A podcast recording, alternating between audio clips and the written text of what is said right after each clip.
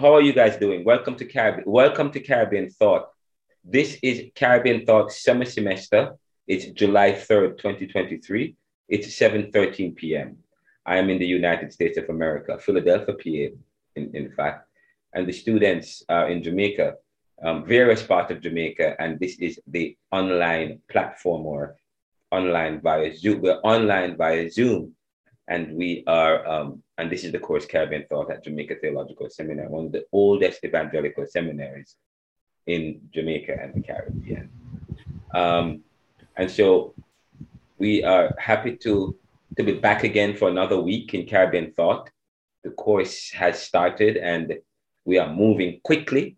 We have about three more four, three more weeks left before we end the course, but we have about about six or eight more classes.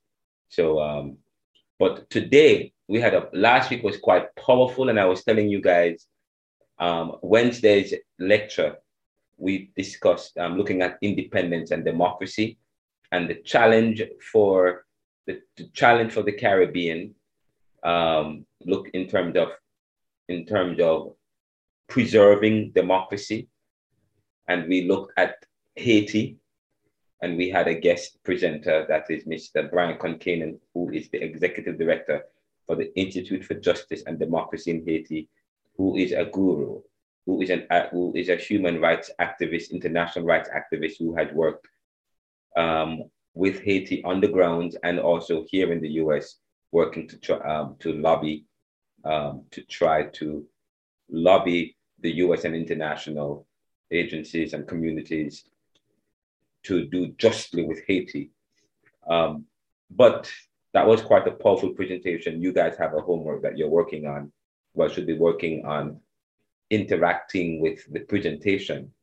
But last week, Monday, we had a class which I have not released. So I released lecture, lecture eight, and I dubbed it lecture seven, Caribbean Thought Lecture Seven, summer semester. That was in, that was an error, but that's fine. It will stay there because in fact that should have been the presentation for lecture seven.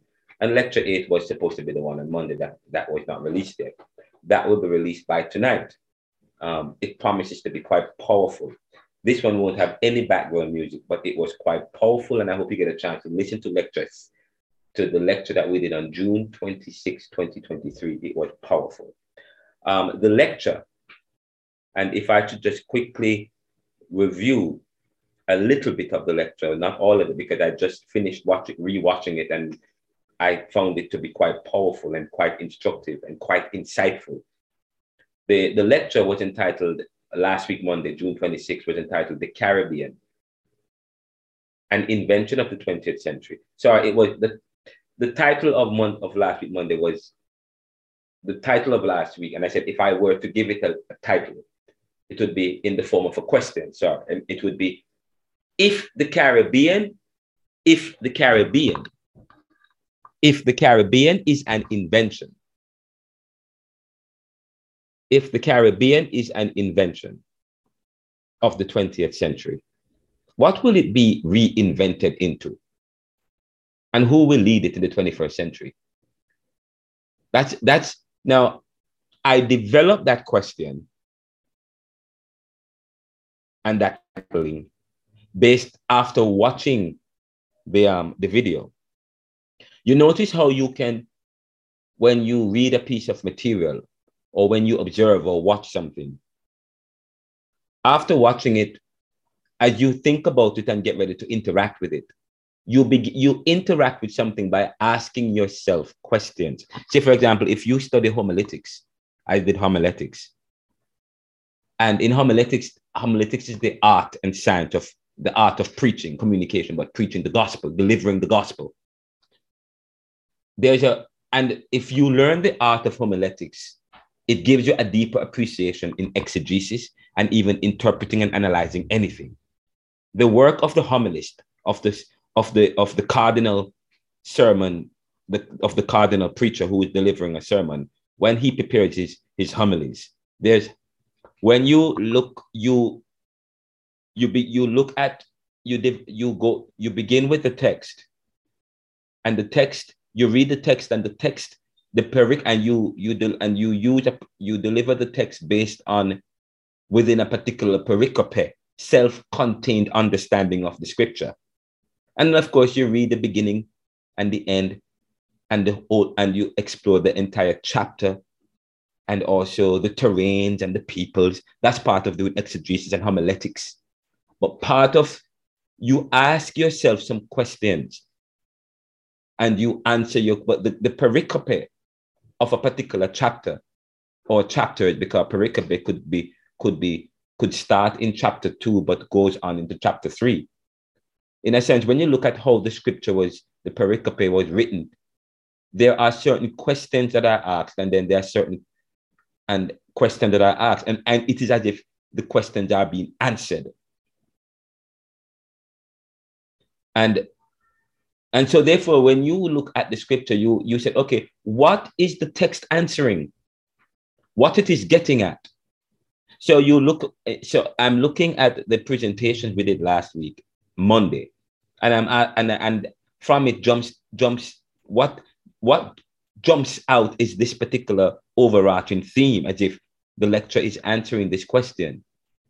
If the Caribbean is an invention of the 20th century, if the Caribbean is an invention of the 20th century, what will it be reinvented into and who, excuse me, and who will lead it in the 21st century? What will it be reinvented into and who will lead it in the 21st century? That question may very well be on your um, exam, by the way, but this is powerful. The Caribbean is an invention of the 20th century. So, what will it be reinvented into and who will lead it? First of all, is it true that the Caribbean is an invention of the 20th century? That's what. So therefore, now when now as I as I begin to interact fully with it, by with the question, the, the, the first thing we would then say, is it true that the Caribbean is an invention of the 20th century? Who says that it is an invention of the 20th century? What do we mean by the Caribbean being an invention of the 20th century? so that they would move, so that it would lead them to the second part is what will it be and who will reinvent it, reinvent it in the 21st century. And when you listen to the lecture, it is as if that is exactly what is happening in the lecture on last week, Monday. I am answering the question if the Caribbean is an invention of the 20th century, what will it be reinvented into and who will lead it in, the, in this 21st, in the 21st century? And so I begin by saying that the Caribbean reader describes the Caribbean as an invention of the 21st century, of the, sorry, of the 20th century. I, I commonly make some mistakes sometimes, which I need to fix. That's why I need more, I need more editors in my life. I, that's what I lack editors. Uh, need more editors to edit my work. Sometimes I my brain moves faster than what than I type. The Caribbean reader describes the Caribbean as an invention of the 20th century. The Caribbean reader. And if you go into the syllabus, the Caribbean reader and the link to the entire Caribbean reader is, in, is there. It's highlighted in blue. The Caribbean reader describes the Caribbean as an invention of the 20th century and asked what will it be reinvented into in the 21st century? But is it true that the Caribbean is an invention of the 20th century? Is it true that the Caribbean is an invention of the 20th century? And when and where did this invention begin? Or when and where did it begin? Did this invention begin? I put where did it began, but did it it, it, it's in, I'm speaking in the in the past tense, but once I use the word did, then I have to use begin. Anyways, I make I saw an error here. When and where did and I just wrote this a couple of minutes ago. When and where did this invention begin? And what has been the cost, the consequence? What has been the consequence of this invention so that it needs to be reinvented in the 21st century? Again, last week, Monday, if we were to give it a title, it would be if the Caribbean is an invention, it, it, it would be done in a, in a question form. If the Caribbean is an invention of the 20th century, what will it be reinvented into? And who will lead it in the 21st century? And we say that the Caribbean reader described the Caribbean as an invention in, of the 20th century and asks what it will be reinvented into in the 21st century. But is it true that the Caribbean is an invention of the 20th century? Let me am I rec- let me ensure that I'm recording. Yes, I am.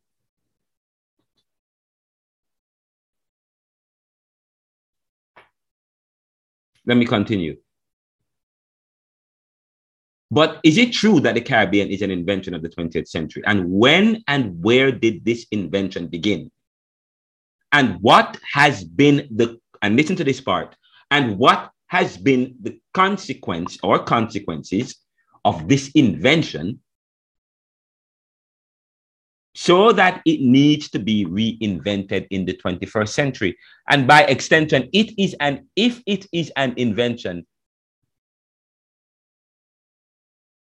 I said where and when, but who? There's also the question of who is responsible for this invention?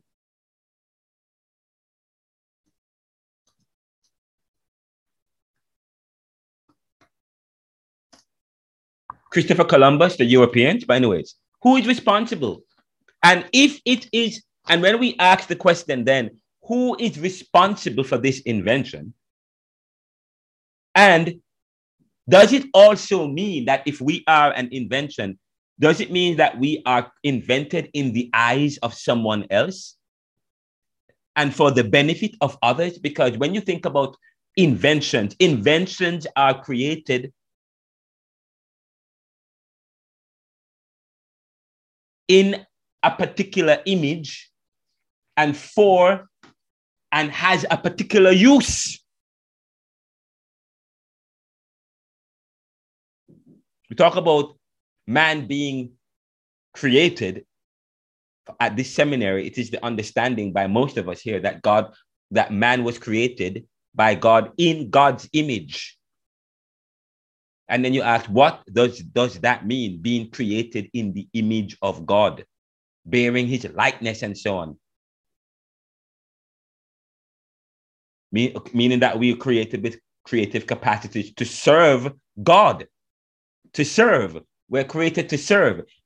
We talk about um, computers are created to, to do a particular thing. Everything created by man, man has created it to serve his own interests. And man being and a, being a, cre- a creature of the creator God, being made in God's image and likeness, we are also created to serve that creator's. Well, that is the understanding of all things. To serve, if we're created in the image of something, then, and just as though if we look at creation, things being created to serve, then man being a creature, we are created to serve. But then we said the Caribbean and its peoples we are created, we are invented. This is an important point about invention and creator and, and interests. But then we say that all men are made equal, we are all free. No man has the right to grant any other man any freedom because in and of it himself man is free If man creates anything, he does not create living things, he creates inanimate things. Yet we said the Caribbean is invention. Is it by God?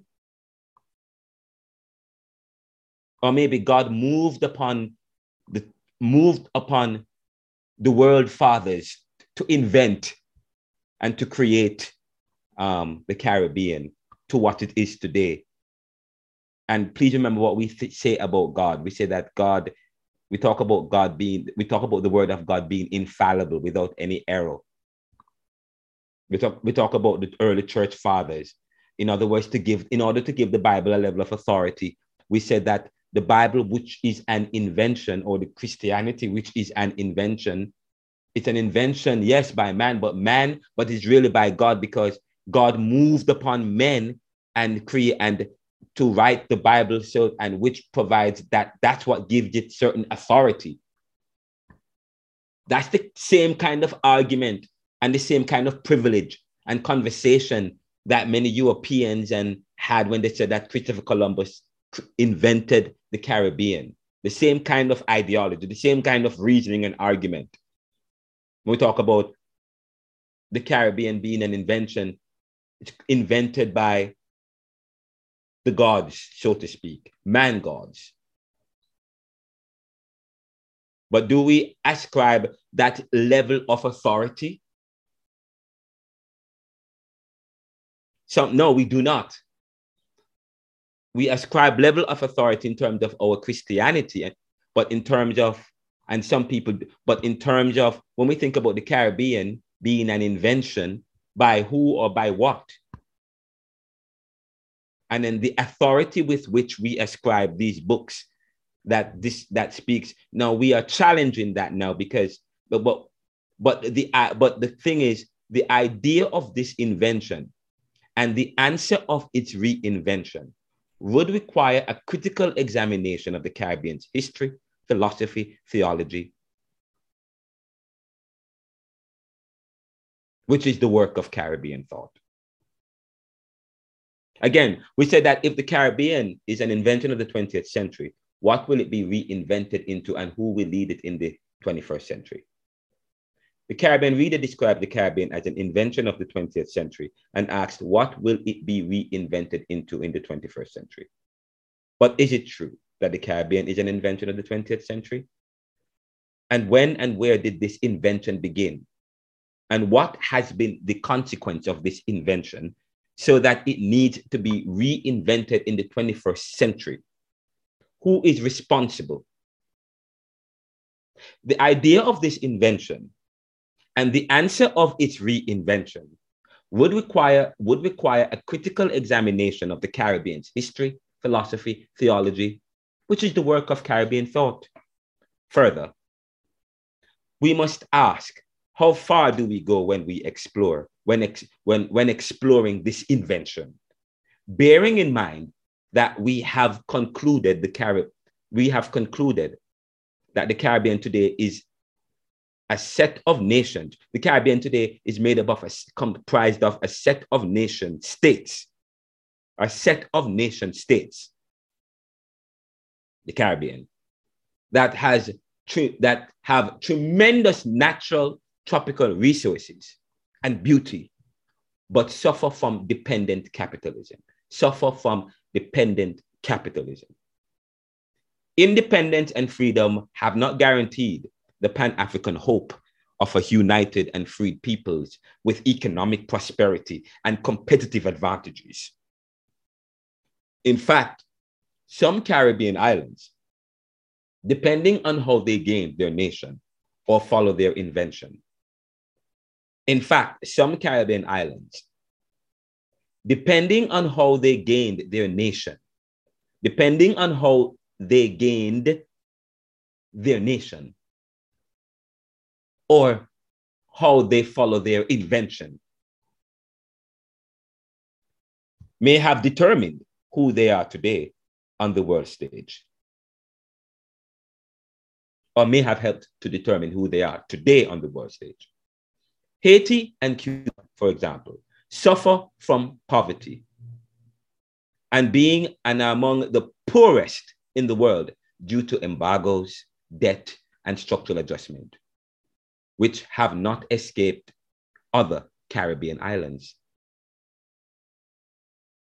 So the study of Caribbean will be one that is skeptical and critical, so as to recapture our peoples as part of an invented new world.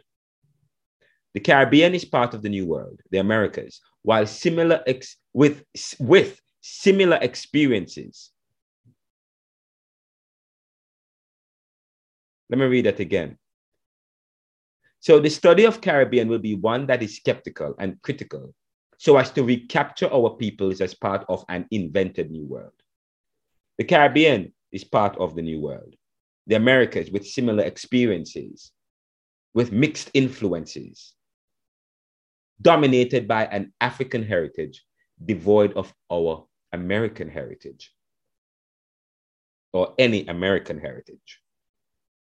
Now, Kant has said that history is a result of the varieties of human nature and circumstances. So the question is, for us, is is our history as part of that new world dominated by Western civilization and European dominance and this white imperialism? They cannot be isolated from this invention. Again, Kant has said that history is a result of the varieties of human nature and circumstance. So the question is, is our history or so so the, so the conclusion or the assertion is our history as part of the new world dominated by western civilization and european dominance and this white imperialism cannot be isolated from this invention. That is the opening point to the lecture as i interact with it for last week monday. I will complete this. I'm currently i'm uploading the um the lecture and I'm, and then when I'm done with this class, I will go back and publish it. And then this particular document, I'm working on it. I will finish it in its summary form. I've already finished the raw summary of it, um, a summary which is like three pages. But then uh, Chantel has the full transcript of the lecture, which is going to be about 16 pages. But when I'm but I'm also going to edit that down to about, well, it's going to be about 16 pages or so. But that will be available for you guys um, in addition to on Wednesday, which that that summary we're being we're working on too. But um, it's published and some of the initial conversations are summarized. If you go to the YouTube video channel, Caribbean Thoughts, and can it um, go within the description, there is an initial um, summary of the of the discussions there opening. So you can check, check that.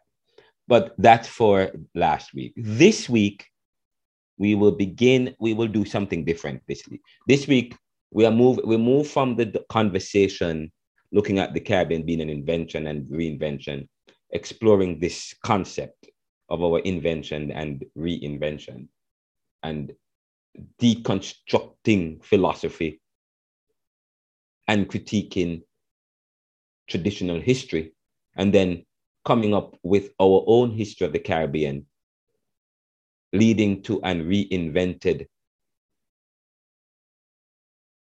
perspective that comes from our own work here in the class.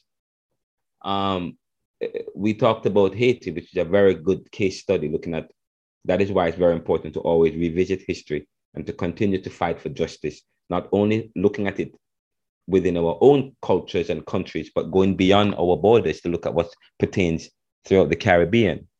Um, we will what we will do today. We will look at we will we'll be watching a film, Life and Debt, and what I will do for today is, I will, I will be showing a class. I'm sorry, I will, I will, I will play the for the after um, we're going to take a quick five minutes break. When we come back, I'm going to play a lecture and from a class that we did previously. And in that lecture is the film Life and Debt.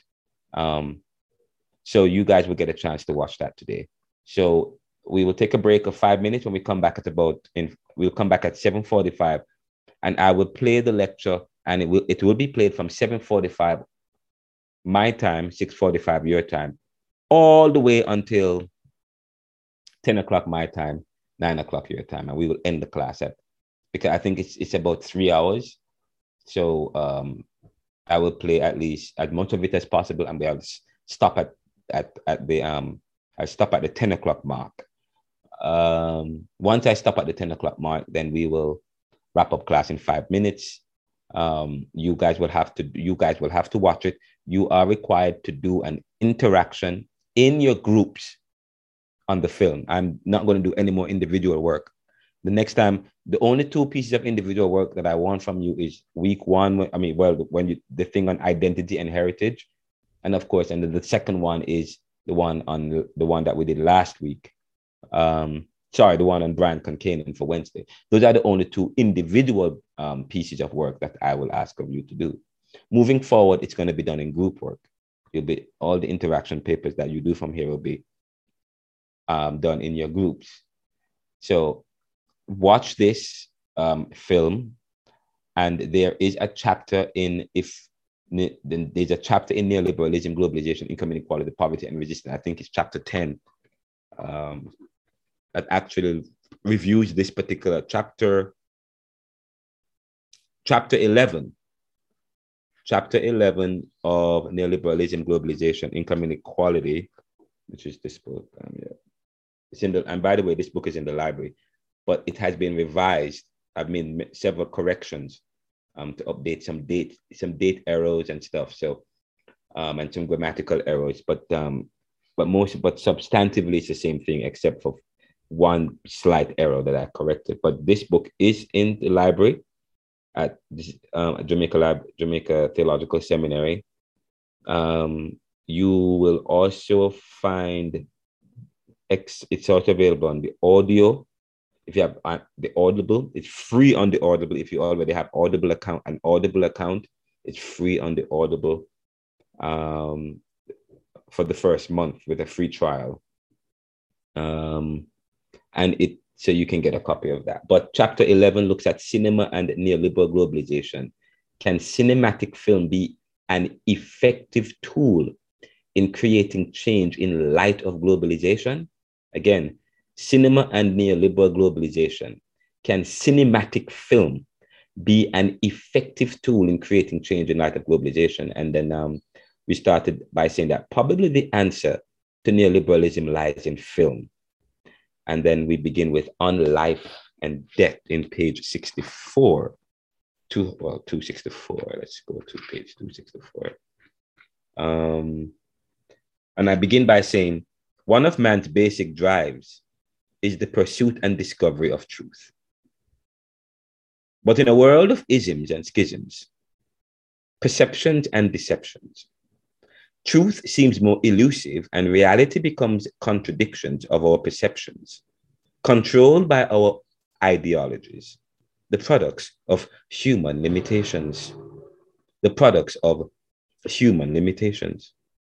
Nevertheless, throughout history, Man has searched for truth, and according to Quandis Callison, film, art, and media have reflected this eternal search for truth. It is no wonder that Professor Bob, Bob Clifford would assert that documentary film is one of the major achievements of cinema and globalization. Implicit in this assertion is the argument po- posited by, by film scholars such as Vertov, John Rouch, Richard Leacock, and Fred Wiseman that documentary films seek for truth or a realism that has never been, never before been achieved or represented in regular films. Hence the term cinema verite or direct cinema, cinema, which uncovers the truth in cinema this style of filmmaking, cinema verite, cinema verite, used a revolutionary style that exceptionalized and characterized documentary films from non-fictional films. Further, Clifford postulates that films not only seek truth, but entertain, expresses artistry, and provide social critique for social change. However, it is documentary films, given their peculiar production, their peculiar production styles and methodologies that usually fulfill the latter goal. Anti imperialist schools of thought championed and adopted documentary filmmaking to represent a truth that was hidden from the dominated imperialist world. Documentary filmmaking strategy sought to override and impugn neoliberal propaganda and highlight globalization's devastating effects on the dominated global south, whose countervailing tactics are futile against the bureaucratic phenomena. Next class, we will talk about the bureaucratic phenomena.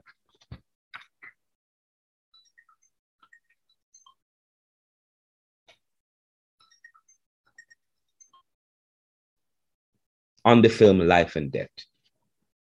But documentary films such as Life and Debt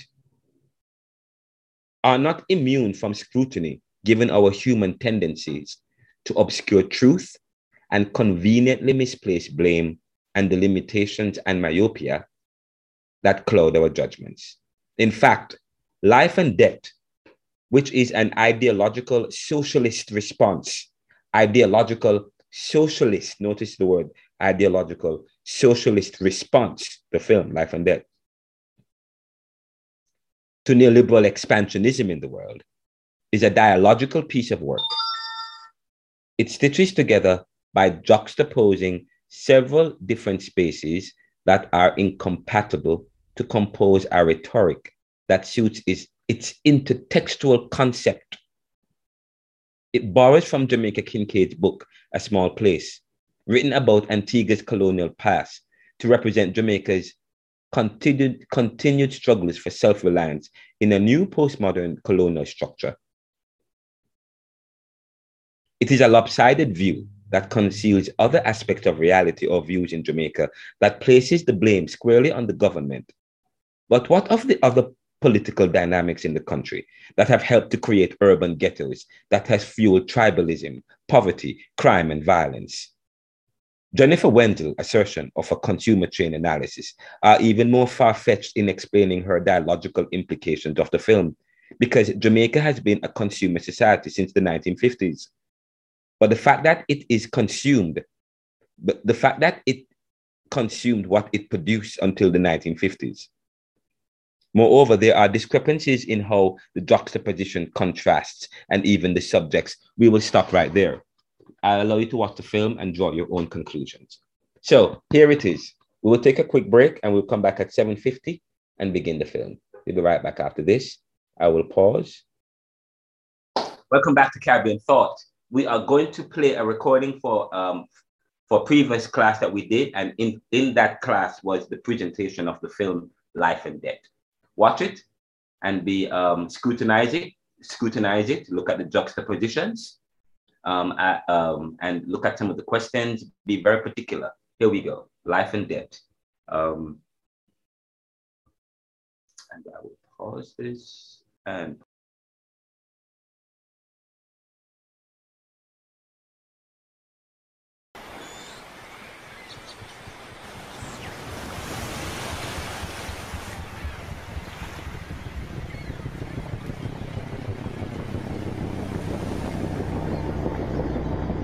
The government has called out the national reserves as civil unrest grips the nation this evening. 41 people have been arrested island-wide today in the worst case of civil unrest to rock Jamaica in many years.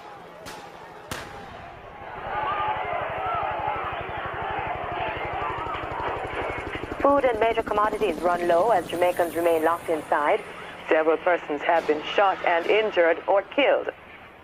Shortly after 3, a single bullet pierced the chest of the 25-year-old expectant mother as she stood at the intersection of Grants Pen and Shortwood Roads. Her family was tugging at her lifeless body. Hospitals, airlines, and vendors hurting from the wound of violent protests. A team from the IMF, which is currently in Jamaica, is wrapping up a four-day visit for a technical assessment of the country's financial situation.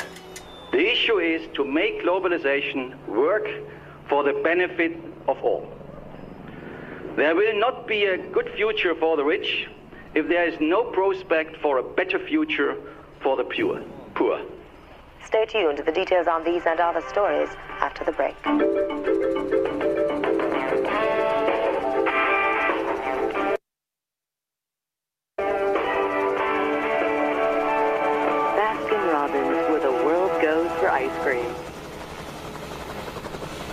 Rich man's wealth is in the city. Oh, destruction of the poor is our poverty. Lord, destruction of our soul is vanity. Well, do you hear? Naughty dread wonder if you will. Whoa, I and I. We want to rule our destiny. Oh, yeah, I and I. Jah will make you rule our destiny. So the system set it. Mm-hmm. For if them don't have you fighting against yourself, them go have trouble. Fight them so you, you, you unite within yourself. Them know so for them all get slacker. But when them can't get you struggling among themselves, them all is tied down.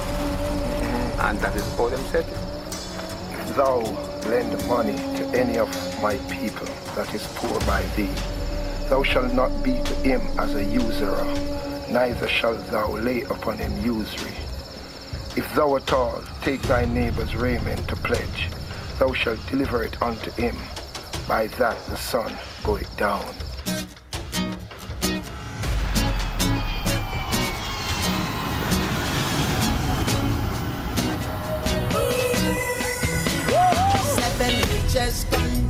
In the world.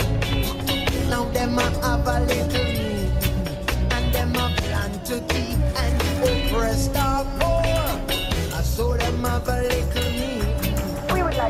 like to take this opportunity to extend a very warm welcome to all visitors to our beautiful island. We do hope you'll enjoy your stay here. These countries want to stay on top, so they'll find any way. For them, third world people life is but a small price to be paid. If you come to Jamaica as a tourist, this is what you will see. If you come by airplane, you will certainly land in Montego Bay and certainly not in Kingston.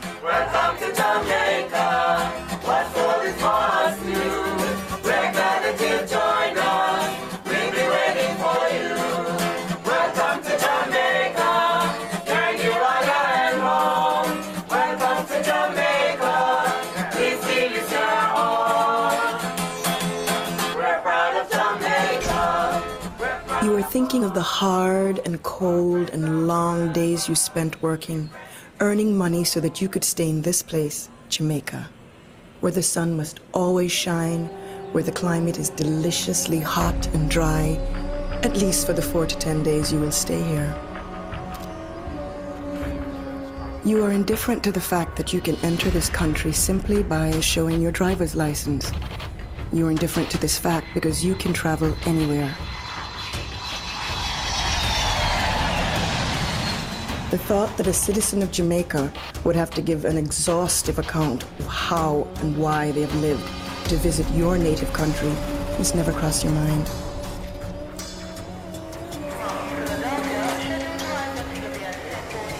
Since you're a tourist, you did not travel with stacks of cardboard boxes containing much needed cheap clothes and food for relatives. What do you have in your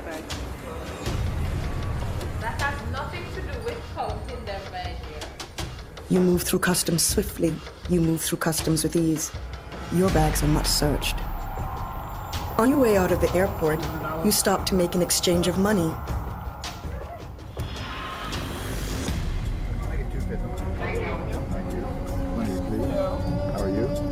You? You are excited by the large sheaf of Jamaican dollars you get in exchange for your $20. 2008. I feel rich right now. How much does it cost for a shirt down here? An average. How much does it cost for a T-shirt down here? You have not yet been to a shop to see how little your large sheaf of money can buy. It would not occur to you that the weakness of your newly traded money is a result of many devaluations imposed by the International Monetary Fund. The International Monetary Fund, the IMF, is urging Jamaica to reverse the declining fiscal deficit as a catalyst for economic growth. To understand the International Monetary Fund, it is best to go back to history. We come to 1944.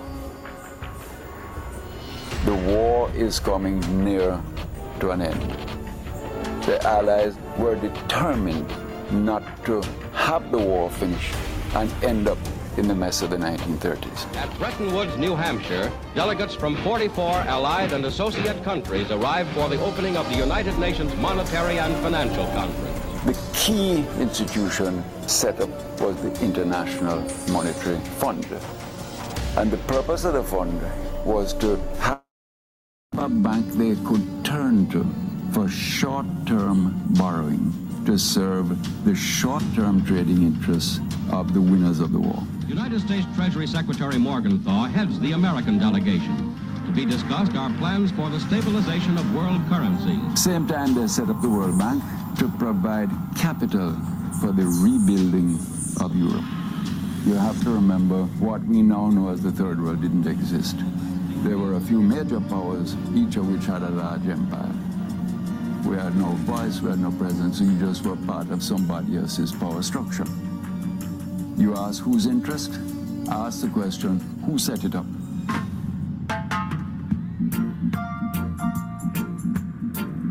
All right, ladies and gentlemen, once again, pleasant evening and welcome to my island home, Jamaica. Now, you'll realize that we drive on the left-hand side of the road. Might seem wrong, but the right side is suicide.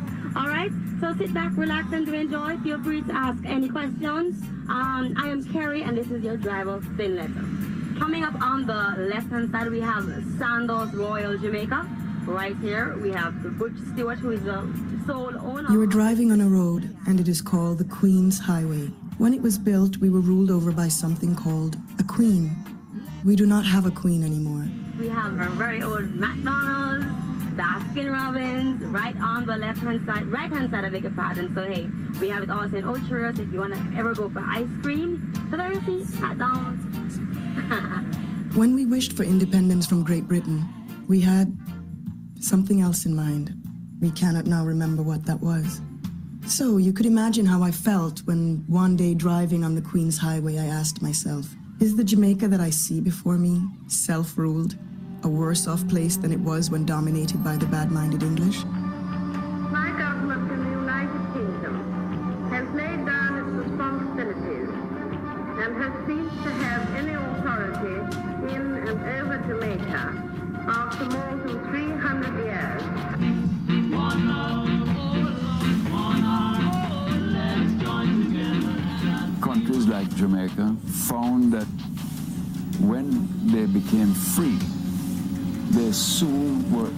In kind of financial problem because they didn't have the economic strength to, shall we say, make it on their own. They needed time to build economies that could then make it in the world. When you see what all the food from abroad costs, you realize hmm. that the food production to feed ourselves in Jamaica is not only a matter of opportunity for you, it's a matter of survival for the nation. Comes 1973, there is a world convulsion caused by the oil price increases. All of a sudden, we are having to find sums of money we never dreamed of before just to make ends meet. Now, what can you do? First of all, you go to the private banking system and you see, well, can I get a private banking loan? Because I'm strapped for cash, I need some support, and I'm having trouble paying my overseas bills. When the private banks won't lend to you, uh, then you've got to do something if you're leader of a country. And typically, what you've got to do is to cut back your spending in some way and try and get more money so that the impact of those cutbacks are not as severe as they otherwise would be. And it's at that point that you generally come to the IMF. We are not for sale. And tell them anytime they are willing to deal with an honorable Jamaica based on principles, sovereignty, pride, and dignity, then we will talk the investment of the money. Bear in mind, this is a country literally beginning to unravel because it cannot finance what it needs. Because you can't have no penicillin in the hospital. You can't have no wheat to make bread. Uh, and we would say, yep, that, that's true. Uh, we understand the crisis you're in, uh, and we need to fix the underlying reasons uh, for that crisis. And so here is what we think needs doing. What you really need is to sit down with them and say, look, can I work out a five-year program? And in the meantime, I'm strapped for some cash, so can you help me up front get out of the cash bind and then put it in the context of a long-term development plan? And they said, no, long-term development is your problem. We are here only to see who do you owe the money to, why you in a bind, and we'll lend you some money in a very short time frame at full interest rate to get you out of the bind. And they then impose upon you tremendous restrictions in what you can spend. And then we reach agreement on a set of measures on the budget, on the exchange rate, on monetary policy, on interest rates, on banks, on maybe privatization, and say, yep, we think this could solve your problem. And you say to them, but if I do it that way, when I finish repaying you, I'm going to be in the bind all over because this can't solve my problem. They say, not our problem. Okay, this is the um, banana plantation. And you know the banana, they say just like a woman, takes nine months for bearing. You pass a building stranded in an acre of overgrown grass, and you think to yourself that its very existence must fall under the Department of Health. It is an outhouse, a public latrine. But when you look again, you see a sign that proclaims this building as a school. The sign says basic school. And what could that mean? A basic school. But before you can occupy yourself with this question, your heart skips a beat, for your driver has decided to overtake the car in front of him. It would cause your heart to skip more than a beat if you knew there was not a hospital nearby. That no new hospitals have been built in Jamaica for many years now should not concern you. You're on your holiday. The whole idea was to set conditions which the government could not meet. And when the government failed to meet them, you would have to renegotiate a new loan in which the conditions became tighter. So the IMF didn't say, cut out this education program or cut out this health program. What the IMF said is, you must spend only so much money on health and education. And the implication of that was that you had to cut out some programs. Essentially, what the IMF wanted us to do was to devalue our currency. That's the first thing, to make our dollar cheaper. They needed to expand their exports and uh, diminish their imports. And the best way of doing that is to make foreign currency more expensive. And since our society is so heavily dependent on imported food, imported fuel, imported books to go to school, imported medicine, when we devalue, the cost of those things we import go up to the citizens. And as a result, the economy today is much more under the control of foreigners, not necessarily through direct ownership, but through the mechanism of debt. In the 1970s, we owed $800 million. By the end of the 1980s, we owed $4 billion. Nowadays, we owe $7 billion. So the debt is rising, and all the time the debt is rising, our capacity to export to produce is getting less. Revolution seems to be the only play. It may be an old-fashioned way of thinking. Oh, but now you're tired of all this looking, and you want to reach your destination. Your hotel, your room.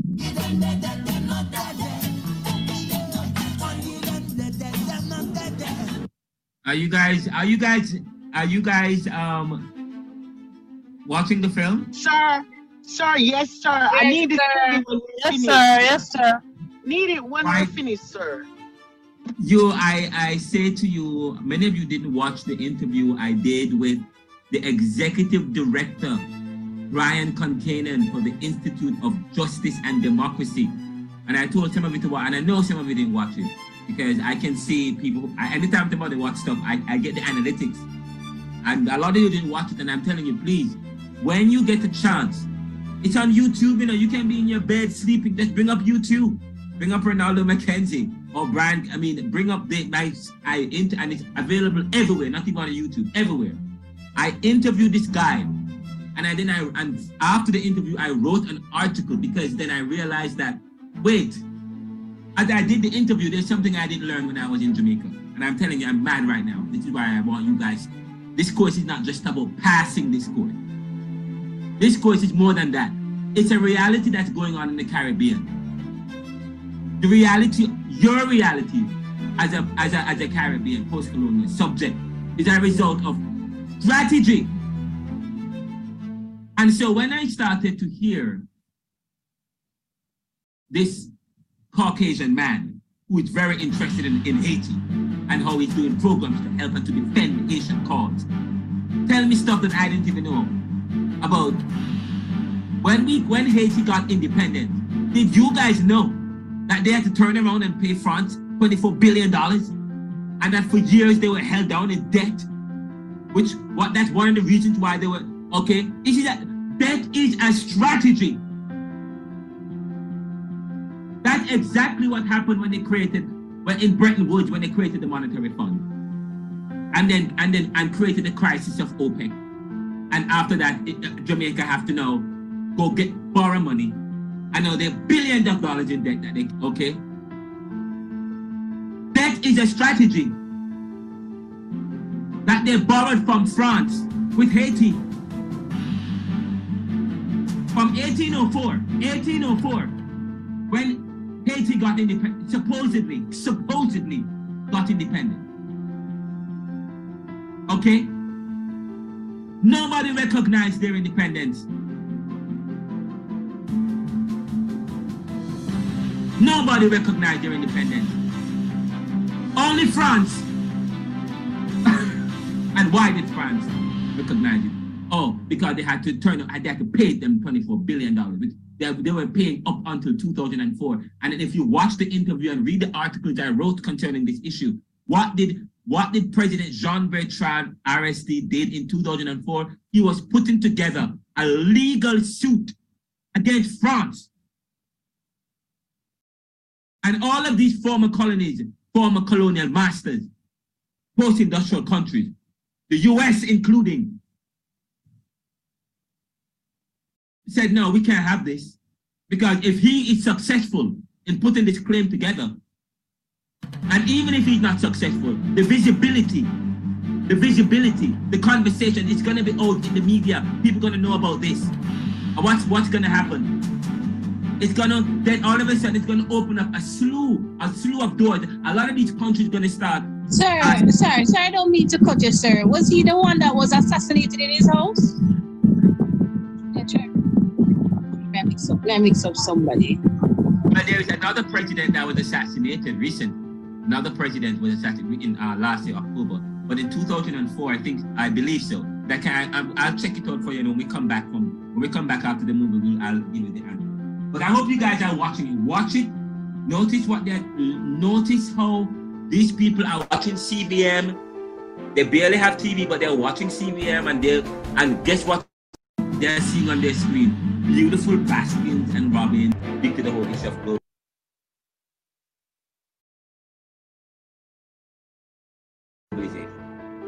please look at the issue. We're going to talk about the issue of system. The system. Look at in his house. Let me mix up. Let me mix up somebody. But there is another president that was assassinated recently. Another president was assassinated in uh, last year October. But in 2004, I think I believe so. That can I, will check it out for you And when we come back from when we come back after the movie. We'll, I'll give you the answer. But I hope you guys are watching it. Watch it Notice what they notice how these people are watching CVM. They barely have TV, but they're watching CVM and they and guess what they're seeing on their screen? Beautiful Baskins and Robins speak to the whole issue of globalization. Please look at the issue. We're going to talk about the issue of system. The system, look at the system. All countries were able to maintain their advantages over the globe, the former colonized countries. One of the things you have to look at is struggle through debt. Second thing is conflict. In other words, create a local situation where the locals can, local conflicts. Okay, create local conflict and division. Third thing is strategy, using strategy, whether external crisis of oil or whether or whatever, but strategy, the strategy of debt and so on.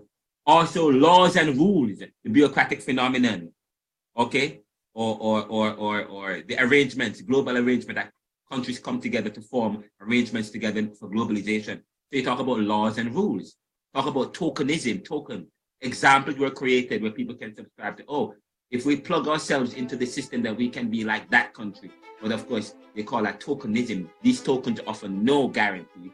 And of course, a facade, the facade of truth, same thing. So I, as you study, study systems and study how is it, what are some of the factors that were able to continue this hegemony over the form, former colonies. One, struggle through death. Two, local conflicts through political infighting and division. Three, strategy. Four, laws and rules such as the bureaucratic phenomenon. Five, tokens. Six, facade. Okay, that's very important. The next question is whose interest? You guys, anytime you study any society, anytime you study any society, you're asking a question. The society is set up. But what is the nature of the society and whose interest is in it? The same thing Mike, uh, Michael Manley asked when the, when the World Bank and the, uh, and the United Nations was set up with the monetary fund. You ask the question, what is the nature of it and whose interest? That's a sociological, a social, a sociological question, a question that all academics ask when they study society. When they study society and class, you always ask, what is the interest? Sorry, what is the nature of social class? What is the nature of Jamaica or the nature of social class, of class in Jamaica or in the Caribbean? What is the name and whose interest is it? Whose interest? And what's the nature of, and we're going to talk about that later on, later on. Okay. But you always ask, when you ask anything, when you study society, you always ask whose interest? What is the nature of it and whose interest? We're studying Caribbean thought, we're studying society. What is the nature of Caribbean society today? How has it evolved? Okay. What is the nature of the working class or of class and whose interest? Those are very important. Okay, let's continue with the um Well, what we do is called the sunshine guarantee. Just in case the sun doesn't come out any at all for the entire day, you're entitled to a free day or what we call a free night. And these are your room keys. The keys are.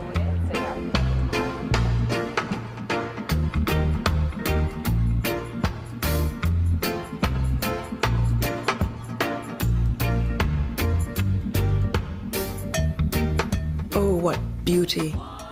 You've never seen anything like this. You are so excited.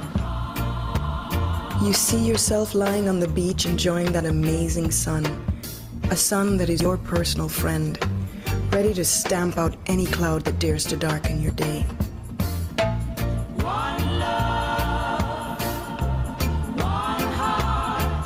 You see yourself eating some delicious locally grown food.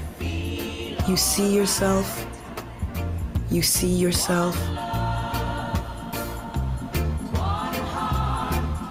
You must not wonder exactly what happened to the contents of your lavatory when you flushed it.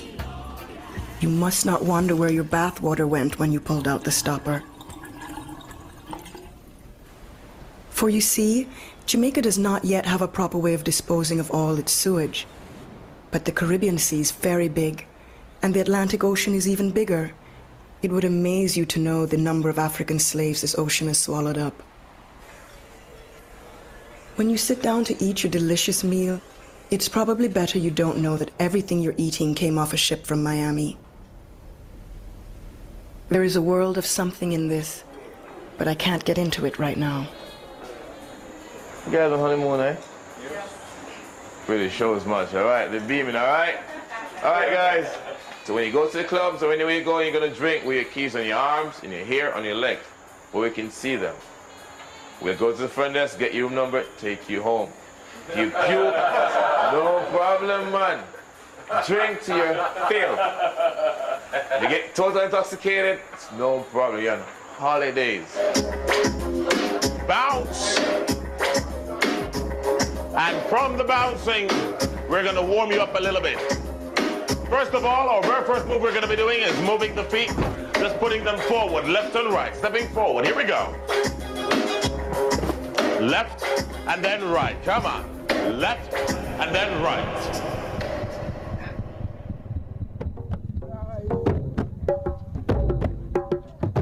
Fire night, never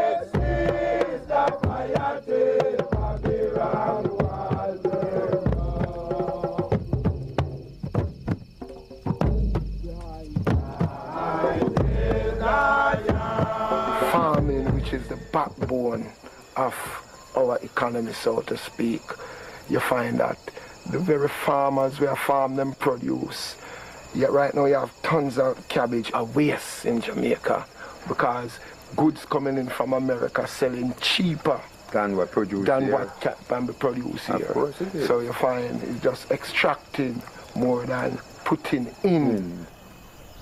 The Jamaica that I knew, the Jamaica in which I grew up, is not the Jamaica that you, a tourist, would see now. That Jamaica no longer exists.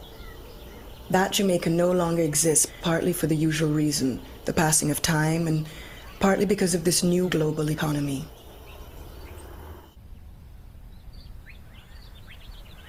Well, when you say the onion producing this year, you can look at every house or every yard that you see around here. Everybody, all young, middle age, involved in picking out onion, sowing onion, reaping onion, bagging up onion. So everybody was involved in the production in this district. But right now, it is just a, a trickle, just a brave one them. When it's ready for harvesting, you see imported potato right out in front of your home being sold. Potato that's grown in Idaho or New Brunswick or some other parts. Hello? The shipment come every week, you know. Them can Irish the US, but the, the America, the one in Canada. And Remember, as you watch the film, as you watch it, generate questions from it that is being answered. Say, for example, the Jamaica I once knew, the Jamaica I once knew and lived in is not the Jamaica now. What does Stephanie Black mean by that? What does Stephanie Black means by the Jamaica I once knew and lived in is not the Jamaica now, or the, the, the Caribbean I lived in. The, the, the Caribbean I once knew and lived in is not the Caribbean. And then I said, what? Okay, really? What, what was the Caribbean she lived in now? What was the Caribbean? Isn't it not, it's, the same Caribbean if you think about it. We're still dependent. But then she, but then she, she after saying that, she started to play. Play. The, the movie goes on and they're showing some characters who are talking about what used to happen back in the day with the farming. Jamaica had a, a, a, a, a, a very active, burgeoning, very active um, agricultural economy. So continue watching. Red peas, you say like America. When I was a little boy, I grew. Everybody that you see around here, their livelihood was planting peanut. All those days are over. Over and gone. All this land is what we used to farm carrots. Now we cannot farm anymore. We, we don't got any market for it. Cause through the foreign carrots. It's an insult to our dignity of not been able to produce and sell in your own market at home. This is a free market, and I've, I've learned that because of the financial problem that the government is under uh, with the World Bank and the IMF. They, they are the one who institute the pressure on the government as far as we learn. Now we had a thing named protective market. The government said no import. And then now we compete with one another. But for the time being, you're open to the world to compete with the world. Before we was unable to bring in anything because of the policy of the country.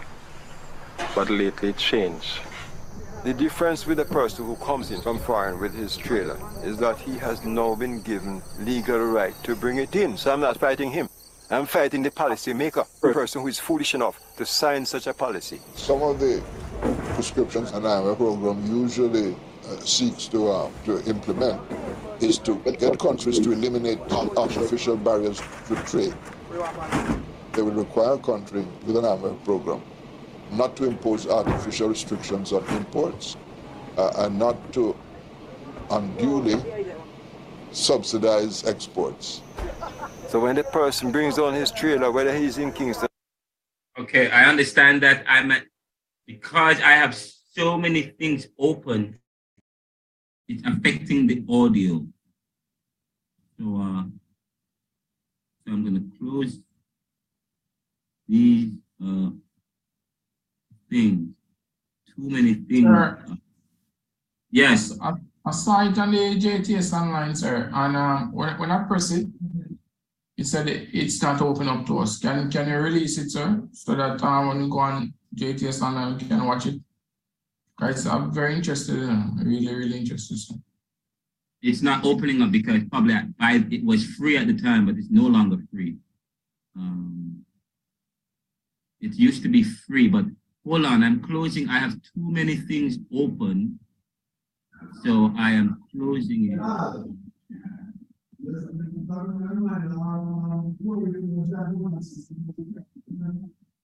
Too many things are open.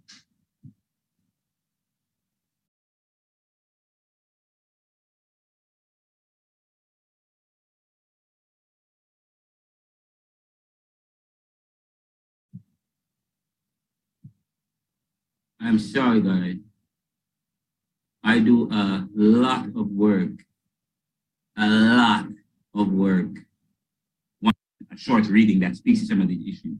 All right, great. I'm just too many things are open. Okay, there we go. All right, now I can go back to this. And now up here, whether a farmer gets smart and get on the trailer line, he will fill his pocket of money. But what will happen to the other thousands of farmers?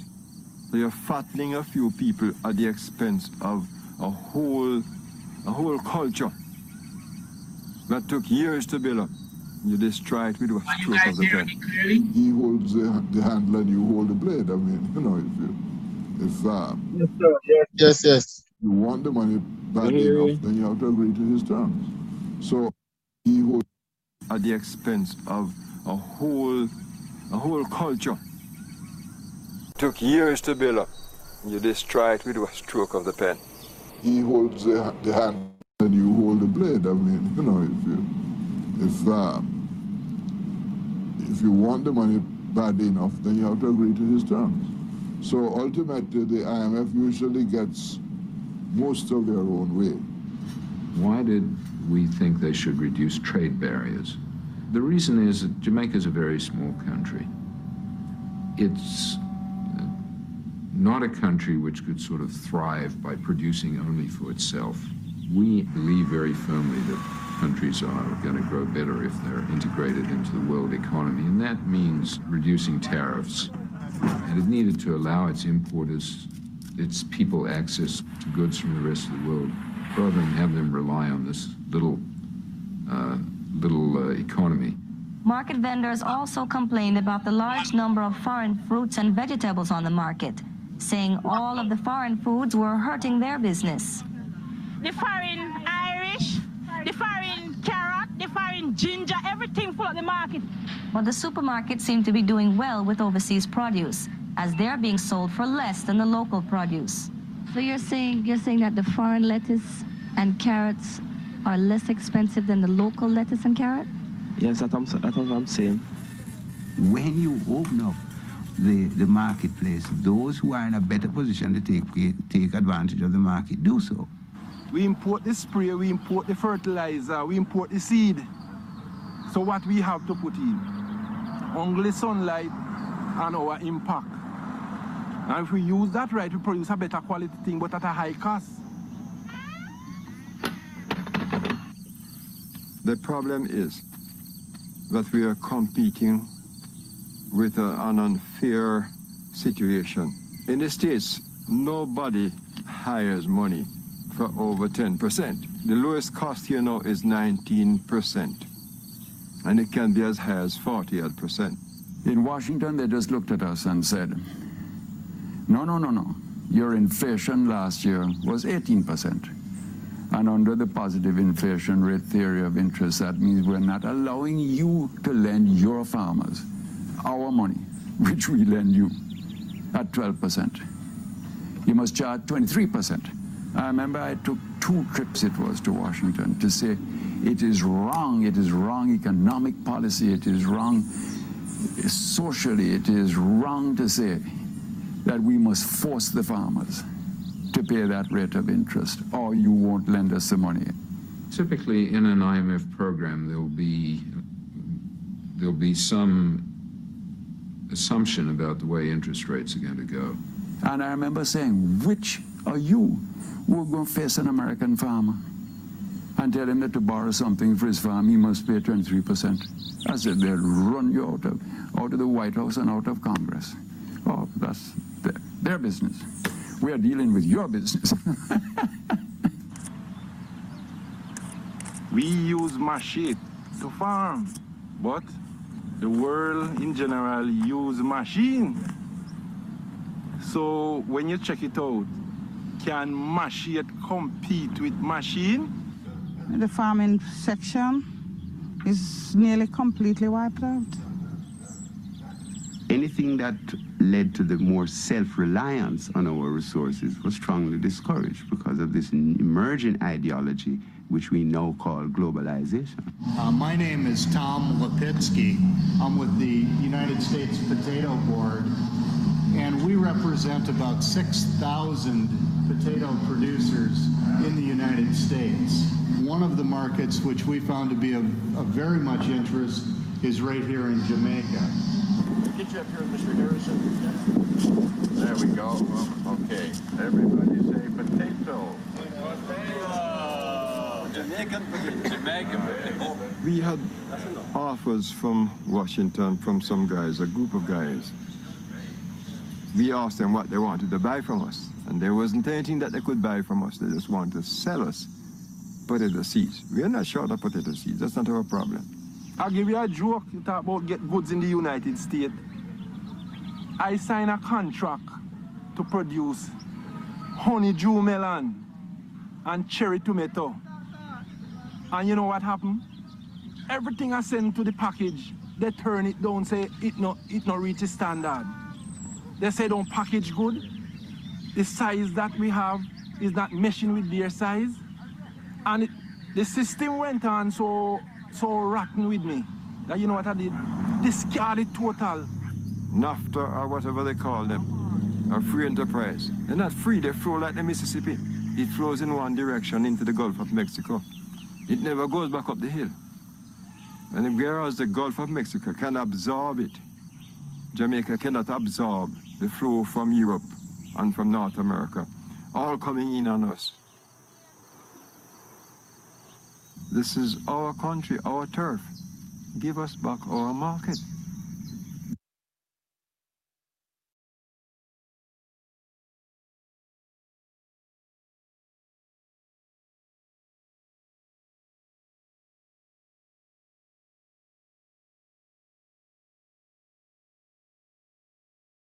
I paused it. This is me, your professor speaking. I paused it because I wanted to make a point. Um, one, I, I want to make, I wanted to make a very important point. Uh, we live in a competitive. There was one point as you watch the film. There was a point where it says that um, the Caribbean, the efforts to make to to bring the, the Caribbean fully integrated into the global economy. So there was, there was, as we think about globalization and the speed towards this global village, this global market, this global economy, um, part of the plan was to, uh, please remember that they had Bretton Woods met in 1942, right after World War II had ended and I just want to let you know there was no third world present, or there was no idea of a third world in 1940s because in the 1940s, the world was still controlled by post-industrial countries who had colonies. And so when they had the United Nations and set up these international bodies, these countries went. You didn't find uh, the, post-industrial countries. You didn't find any global south countries or countries that were colonized, part of the colonial world. They weren't there because they weren't necessarily important because they were already part of the big, the big countries that that controlled them, the post-colonial countries. So it wasn't until these countries became in the 1960s when the countries were becoming independent, where they were becoming nations. We talk about the Caribbean being an invention I think they're talking about the 1960s that we become independent and became our own nations. But the idea to invent the Caribbean into, na- into nation states started from 1940s when there was when the world was setting up the U the um, the UN and the WTO and so on and so forth. And of course, towards the 1950s, this cry for nationalism. The world was already planning, the post-industrial countries, there was always a plan, a strategy. Fine, we'll give these countries independence. But as we speed, as we become independent, we're speeding towards a more competitive world. The idea was to was to make the Caribbean fully integrated into the global economy. But please note that part of the creating the create part of that drive, part of the strategy, the method of doing that was to use debt. But to in order to create debt, they created a crisis that would push these countries towards debt. Part of the aim of globalization or this global integrate countries into the global economy, part of this world WTO world, it was to create certain standards standards that would mitigate against anything that would affect this global economy or globalization. So they created standards. The standards were created by the dominant countries outside of the smaller countries that just became independent. They created standards. The standards they okay, they were talking about a global economy. They were talking about promoting free trade. But it wasn't about, they weren't really promoting in the business of promoting free trade. Please remember that you have to begin with this. We live in a competitive world. And you want, and we talk about what does that mean? We live in a competitive world, so we have to think in a competitive way. But Caribbean new nations weren't thinking competitively. But they created standards that made it hard for the Caribbean to meet so as to prevent them from exporting, which affect their ability to earn.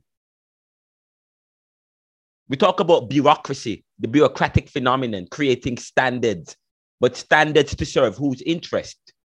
We talk about whose interest for whose benefit.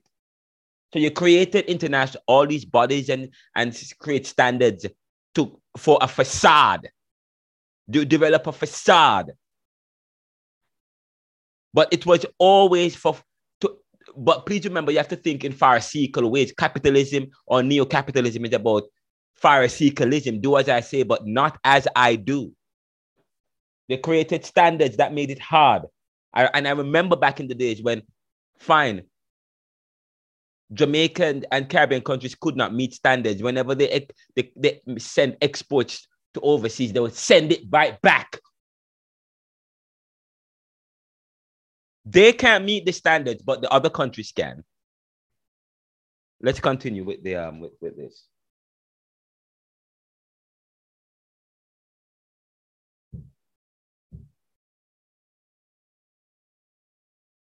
Don't try to force your idea on us. But now you are finding that the thieves become more desperate.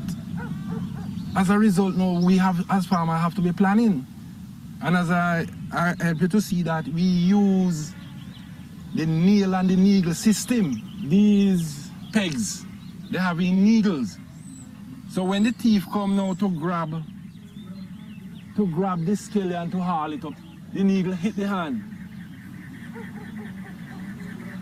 I have learned from the Bible at 2 Timothy chapter 3 and verse 1 that the last day here would be critical and hard to deal with.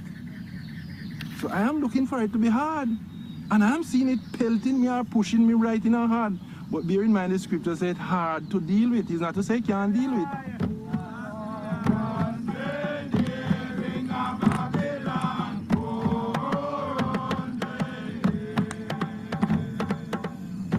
We do rule under a government, but the government not seeing the things to help the people or to do the things to help the people. What they are doing between the American government and the Jamaican government is to still join hands and hand to oppress the, the poorer class of people more than more. But what really beat what, what really beat our government still is just the money where they want, you know, and doing busy with the term that really go with the money. The terms and conditions. And the conditions that come with the money. It's on to the money. You see, we are so poor. that these rich people use their money to really just push their money before like it's a gift. But it's really a trap.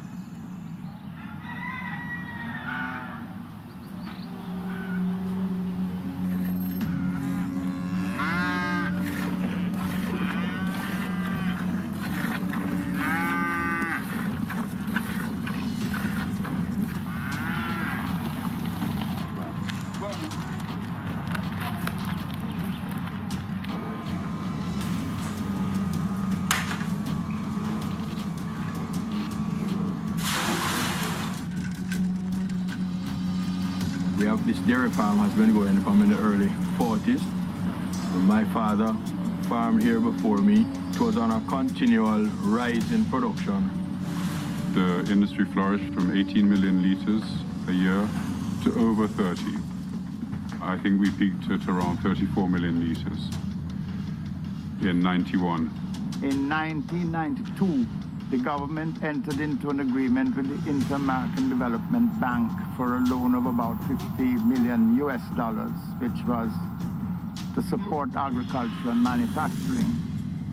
The conditionalities of those were that we should abandon any form of local subsidies and we should abandon any control of the imports of milk powder, meats, and what have you.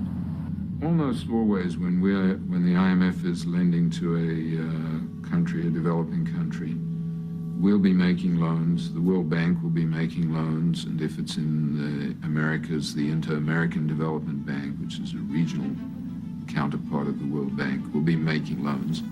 So, you know, you couldn't get World Bank unless the IMF gave you the bill of health, and you couldn't get IMF unless the World Bank gave you a bill of health, and you couldn't get either unless the Inter-American Development Bank gave you a clean bill of health.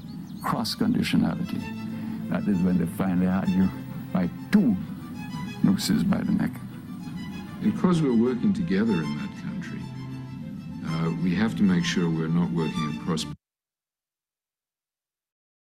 By the way, they're talking about how, notice how they talk about they're working together. The IMF, the World Bank, the Inter American Development Fund, they all are working together. And I, I read this book. The book is called Who Rules America, written by G. William Domhoff. Challenges to Corporate and Class Dominance, the sixth edition. Again, I wrote, I read a book, and um, this book was written in uh, it was published by McGraw Hill at Higher Education, written by G. William Domhoff, University of California, Santa Cruz, Challenges to Corporate and Class Dominance. And it was published in 2009 or 2010. I see 2009 here, but I read this book in 2011, um, the sixth edition, and it's at the Library of Congress cataloging publication data I read this book and it talks, it says follow the money. It talks about follow the money. If you look at what, if you look at who controls or who have interest in the special, in the Federal Reserves, if you look at who controls the Bank of Jamaica, who are, who are the people who control the IMF, the World Bank, the Inter-America Development, they get funded. they get the where does the fund the funds come from? The richest people billionaires big bankers financiers. The same people. Where does world bank get the money from? From the rich countries. Where the rich countries get the money from? From their richest from the financiers and so on and so forth. So yes and they all work in collusion. They work together. So if you get money from the world bank in effect you're getting it from the imf they all work together. Let's let's continue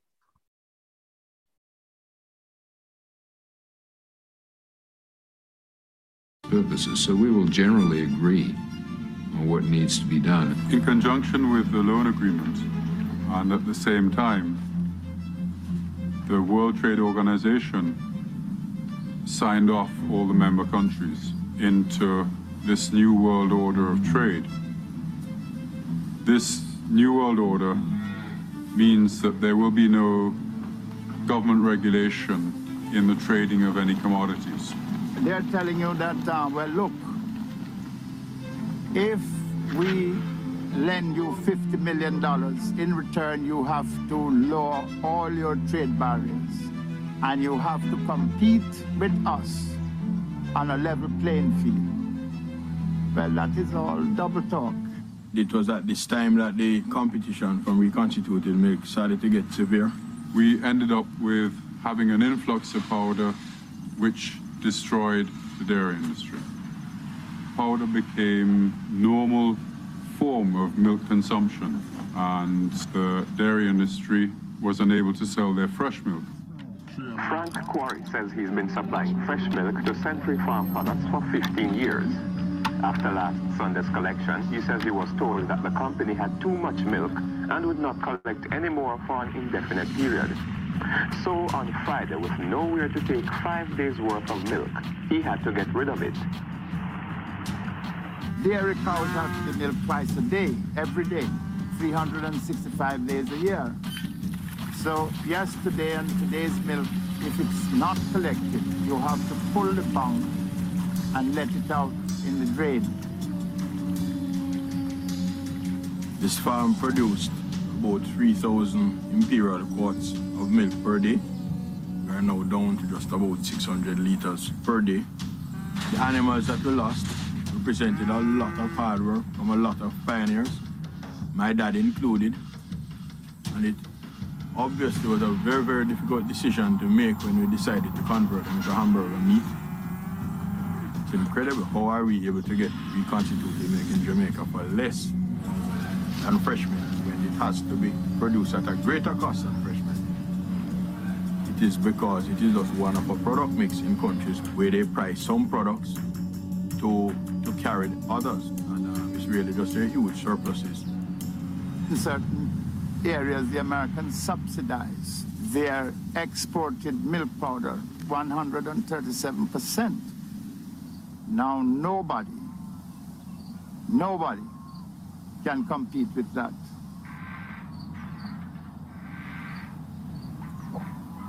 The end of day result will mean that we have no national food security and that when milk powder finds its real cost, where there are no subsidies in the first world, in Europe or North America, it will be more expensive than the milk that we currently produce. What do we do in the meanwhile? We go out of business. It is unlikely when the milk powder gets beyond the reach of most Jamaicans that we'll be able to restart a dairy industry then. So between the government of Jamaica and the IMF and the Inter-American Development Bank, we ended up with these policies. Ultimately, I suppose our government has have been visionless and weak-kneed.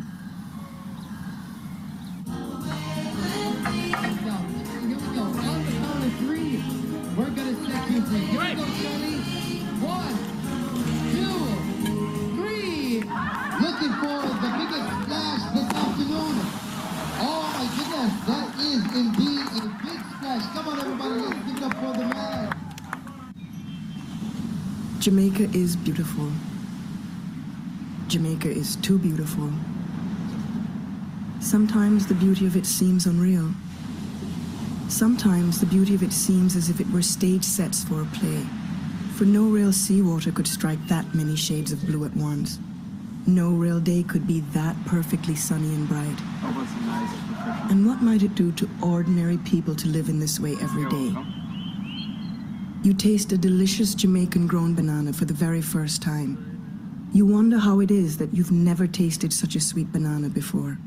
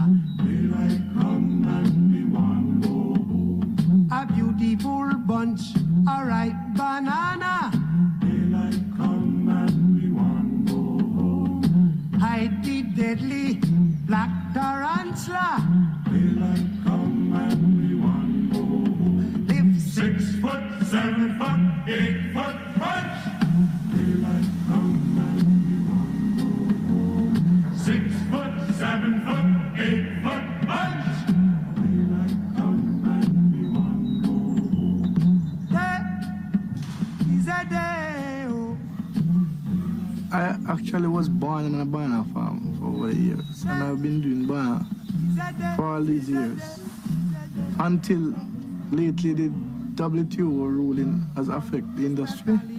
I've been handling banana from in the early 60s.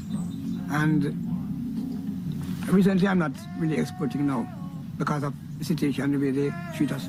We produce or export, and we would love to continue export to the fullest. Jamaica produces at the moment in the region of 90,000 tons of bananas, all of which go into the UK, and that is our market. Europeans who had colonies in the past thought it um, good, let us put it that way, that they should help these colonies to overcome some of their difficulties, to get them ready for new technology, to get them ready for the future. Under the Lomé Agreement, this is an agreement between ACP countries, African, Caribbean, and Pacific countries with the European Union.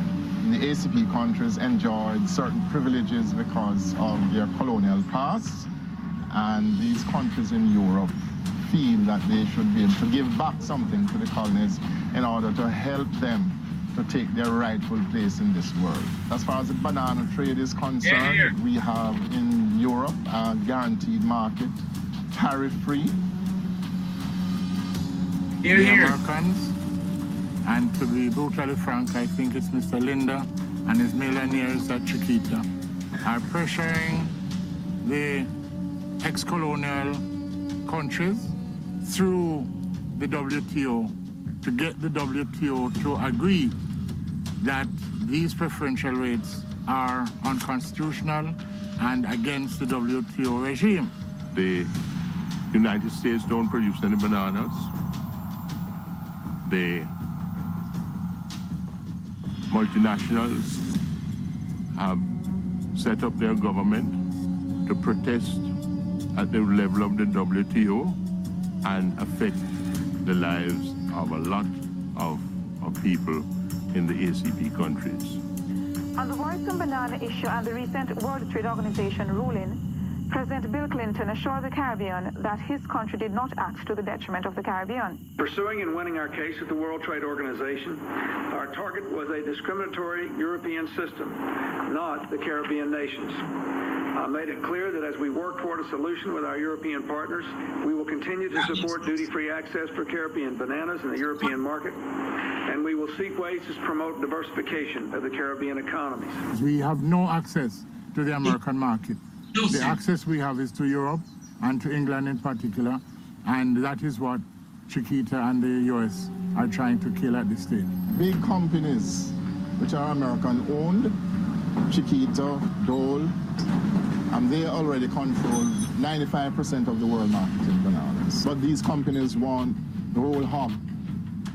Chiquita, Dole, Del Monte, all of this banana is being grown in Latin America. Life in Latin America is at the will of the master who owns these plantations.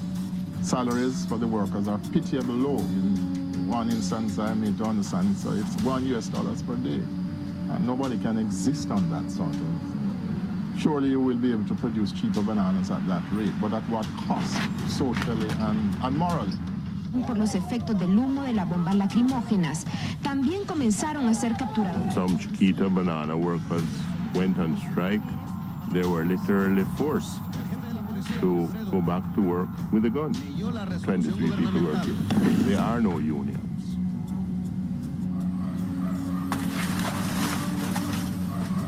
our bananas cost us more to produce than the South American bananas. It actually cost us 11 US dollars to produce 40 pounds of our bananas, while it cost them 5 US dollars to produce that set 40 pounds. We are unable to, to, to, to match the price of the South Americans. Well, in the past, things was very bright with us. But in the present right now, things low because the production gone down very low. Two years ago, we had about 150 workers. Today, it's about 15 workers on the farm. My farm in particular, we have been trying to find investors to increase our capital over the last two or three years. But especially since the adverse WTO ruling, nobody will touch bananas. The banks won't invest in it, private investors won't invest in it because the future looks dim. The farmer here is banana was on top. Banana was good. Eh, We could call it green gold in those days because a farmer could um, export his banana. He could have a nice dwelling. He could have a car.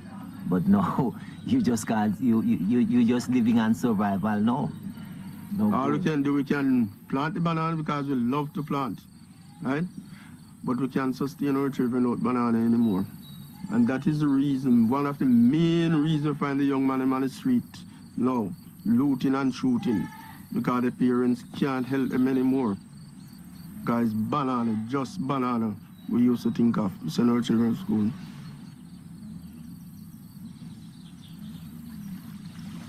we would like to have some better things going for us here than for us to be cut out completely out of the market here in Jamaica.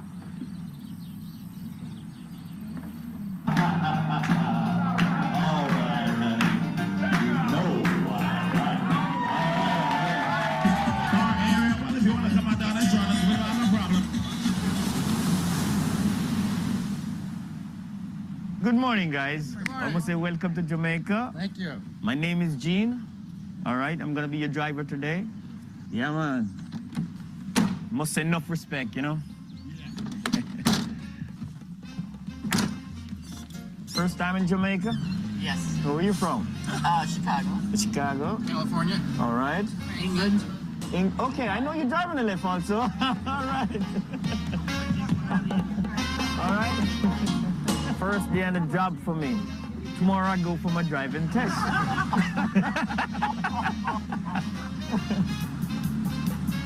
the highest mountain we have is the Blue Mountain, 7,402 feet high, and that's where you get the best coffee. And it's the best in the world. It's the Blue Mountain coffee. Sister Kalanje, blessed love, keeps burning on and on. They've been yearning. Rather than one Babylon, give them a right, pay money, get them funny, and then brainwash them on the western journey. The money, get them funny, and then brainwash them on the western journey. Well, judgment, well, this better than rain. We out this week, the beer blood that run red, go tell them revolution, and swing over them head. Be all You decide to venture from the sanctity of your tropical compound. You see natives. You marvel at the things they can do with their hair, the things they fashion out of cheap twine or ordinary cloth. You having a good time? Squatting on the side of the road, hanging out with all the time in the world. You might look at them and think, they're so relaxed, so laid back. They're never in a hurry.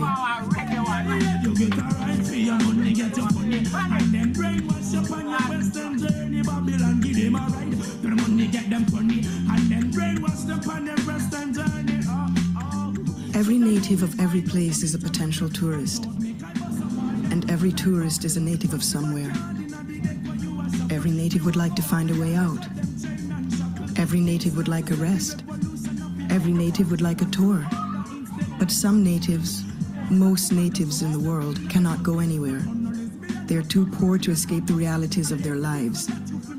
And they're too poor to live properly in the place where they live, which is the very place that you, the tourist, want to go. So when the natives see you, the tourist, they envy you. They envy your own ability to leave your own banality and boredom. They envy your ability to turn their own banality and boredom into a source of pleasure for yourself.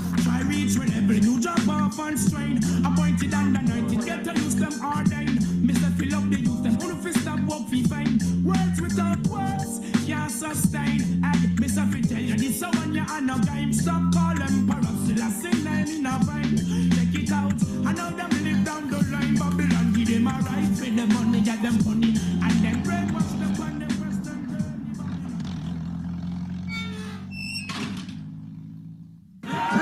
three, and he's off, he's off, and he's going. Oh my goodness, smooth. And he's up to his second beer in a minute now, and it's all gone. Drew. Chug, chug, chug. Oh boy.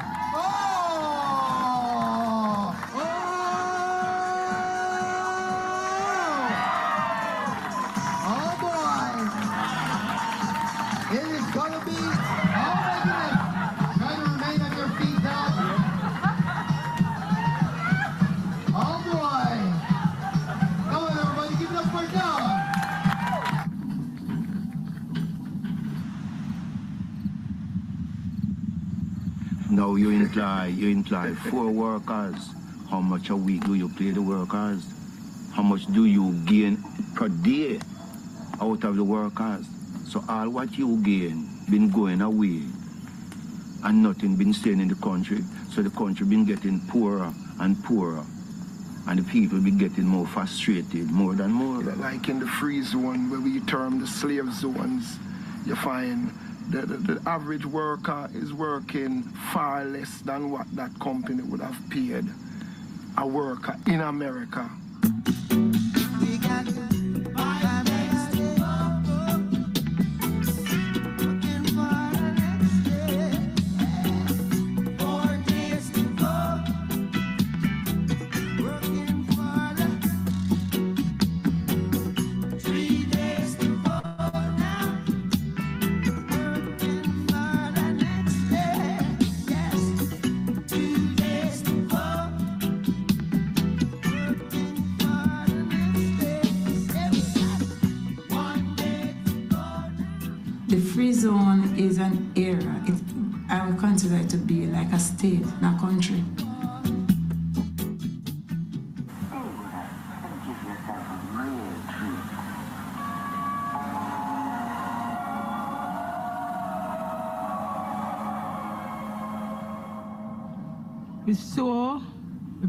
Tam- put out the label, we trim. I was sewing the pocket.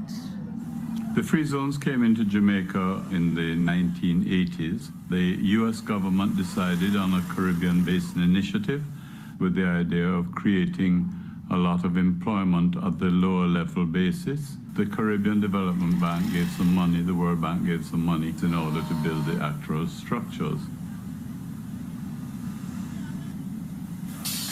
The government is paying back the loan on all the free zones. Uh, this will take some time.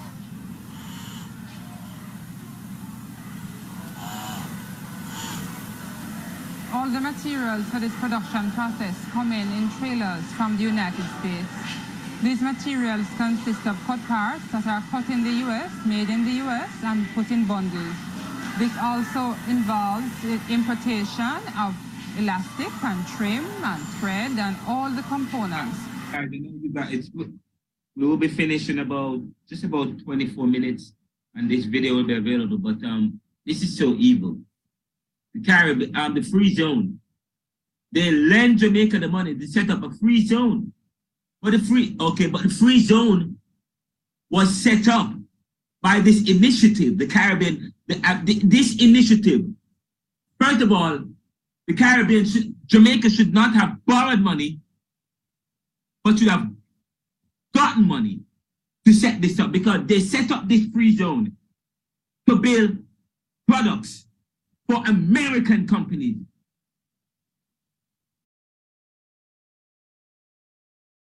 But they created a system, say, oh wait, we don't have to do this. We could, oh my God. I never, I just, I watched this film a hundred times and I'm just learning it. I'm just looking at it really. Jamaica, the Jamaican government, the Jamaican government, okay, allowed themselves to be tricked and fooled. This free zone was created for the benefit of private interests in the US, in the garment industry, for them to. What they did was to outsource, outsource the, the, the, the production of, of, of, of these goods, of these clothing, clothes. Yes? They outsourced it to Jamaica. And when Jamaica thought that, and they, but what happened? Through some deal, they created a Caribbean Basin Initiative with the gov- political with technocrats and government. And say, oh, we're going to create opportunities for investing employment. But on the lower end, notice on the lower end, we're going to allow, we're going to invest in employment in Jamaica. But then guess what? The government turn around and lend the government money that they have to pay back. When in, in effect, Jamaica was doing them a favor. They were doing them a favor. Because what happened, they these companies outsourced the, the, the production of these clothing to Jamaica and uh, part of the Caribbean. And when they did that, it, in a sense, it cut their labor cost. It, it, they cut, it cut their labor cost, the cost of production, including that labor. They outsource it to Jamaica, send it to Jamaica. Jamaica make it, comes back to the US and they sell it. So now they make more money and they, they make more money. Jamaica, they can't, a lot of these countries can't even purchase the goods because they're in US dollars and Jamaica now devalue their, their, their currency. And of course, it's important for Jamaica and these newly independent countries to remain dependent. So when Bill Clinton said, oh, oh, Europe, Europe can discriminate. Yes, they can. And he didn't say that he didn't he didn't say he stopped short saying, well, the European Union, Union discriminated. Their, their discriminatory practice the European Union discriminatory practice of allowing Caribbean countries, um, providing them preferential treatment with their banana. He didn't, he didn't talk about the fact that they had this treatment because they needed it. They're former peoples, former peoples that they had colonized, that were already behind. In order to get them going, they provided this as a way, as an escape. So, you know, Europe tried, but you, but America said, and North America said, no, no, it's discriminatory. Not against the Caribbean, it's against Europe. But yes, it, it, it was against the Caribbean because in doing so, it affected the Caribbean. And this free zone was ridiculous. Okay? And the Jamaican government, as the gentleman said, was weak-kneed and lacked vision. Because they were borrowed money to create a, a, a free zone system. In effect, that they were doing a favor for the other, for the outsiders. Because in effect, they were creating, they said, oh, we're creating unemployment. And then they had, this is, can I tell you? And by the way, I, as I watched the film, I created some, I wrote something about the system, the stand, looking at, I, uh, they, I, I, I got some stuff about the system which I made a note of. This is riling, I'm sorry, this, I'm, I'm, sometimes I don't like watching this, ridiculous. But I made a note. I, I have to share this. I'm going to resume the film and it's going to be available on YouTube in the library. You guys can watch the film by watching the lecture. But I said, I wrote I wrote down some things. When you study this film and look at standard, the system, I asked a question. We say Jamaica and Caribbean are dependent states. The film show how post-industrial countries became dependent. Again, we say Jamaica and Caribbean are dependent states. The film showed, Life and Debt showed, how post-industrial countries became and are in are, are, are dependent states. And then I said, because it shows the system. And what is the system? The system shows struggle, so it's creating death, conflict, local conflict, infighting, or between JLP, PNP, whatever the case is. Strategy of creating debt. okay, creating a world order, WTO and so on, monetary uh, strategy of monetary, creating a crisis with OPEC and then creating an opportunity of debt and so on and so forth. Talk about laws and rules, terms and conditionality, yes. Talk about facade, talk about standards, And then, of course, the system, all of a sudden, it leads to because of the problem of agricultural problems and all of it leads to poverty. Poverty leads to crime and violence. Talk about theft and all. This is, I am riled, riled up in this film today. That is why I'm passionate about this course. Because we are, as, as young Jama- new Jamaicans, we Jamaicans, we are the new Jamaicans now. Our, our fathers and our mothers, they had the opportunity to turn things around. Now we have the lead. Are we going to do the same thing for our grandchildren who are coming up before us? Let's finish the film. This product is made of 100% USA made material and we only assemble it in Jamaica. trade and materials and take them from abroad and don't buy them in Jamaica. Them say they don't want to spend their money in Jamaica. You must do the colors or the size or you do the shoulder part. You must finish about 10 bongo for the day. I was doing the Tommy Hilfiger. I was on that section. So for Tommy Hilfigers, Brooks Brothers, Them do like Tammy, Brooks Brothers, Richard, and uh, Mark Alexander Sports. I don't know how much them really get for a shirt, but I hear that them get a good, good amount. When I was first employed, I heard that we were to get the money in the US, but the government said no, they must change it out and give us it in Jamaican because they need the US, the country need the US. They're able to come in for a number of years without paying certain taxes. The free zone operates in the theoretical thing that it's not even part of Jamaica. It is a separate entity. So the goods come in in a container and go through guarded gates. After it leaves the free zone, it goes back onto the ship, never in effect having touched the shores of Jamaica. So those factories are not liable to local controls. They're not liable to things like income tax or certain duties, taxes, anything like that. The free zone is to give the opportunity of people to operate without the controls or the laws or the systems that normally govern a country's operation. If you get the color to sew, you have to sew the 600. If you don't sew the 600, you know that you don't get a pay for that. A lot of pressure, cause they pressure you a lot. They tell you you have to go fast, fast, fast. Salary that we get in Jamaica, so we have to work five days a week for the week to get 1,200 Jamaican dollars, which is valued 30, U- 30 US dollars.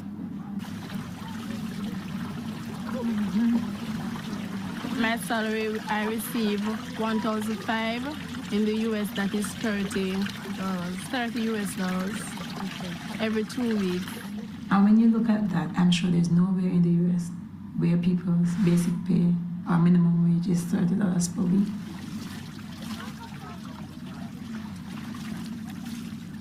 This is my payslip for the second week. And they're drawing out education tax, NIS, NHT, for the health insurance. And you used to pay like NIS, educational tax and stuff like that, but apparently they wasn't paying it. It was just taking that money. Because when I check it out, I don't have any, I wasn't paying any tax, but it was being drawn. You have to buy a lunch for $75, a drink for a $25. Sometimes you come home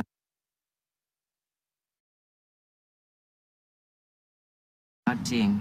Persistent complaints about work conditions at the Kingston Free Zone led our news team this morning to investigate.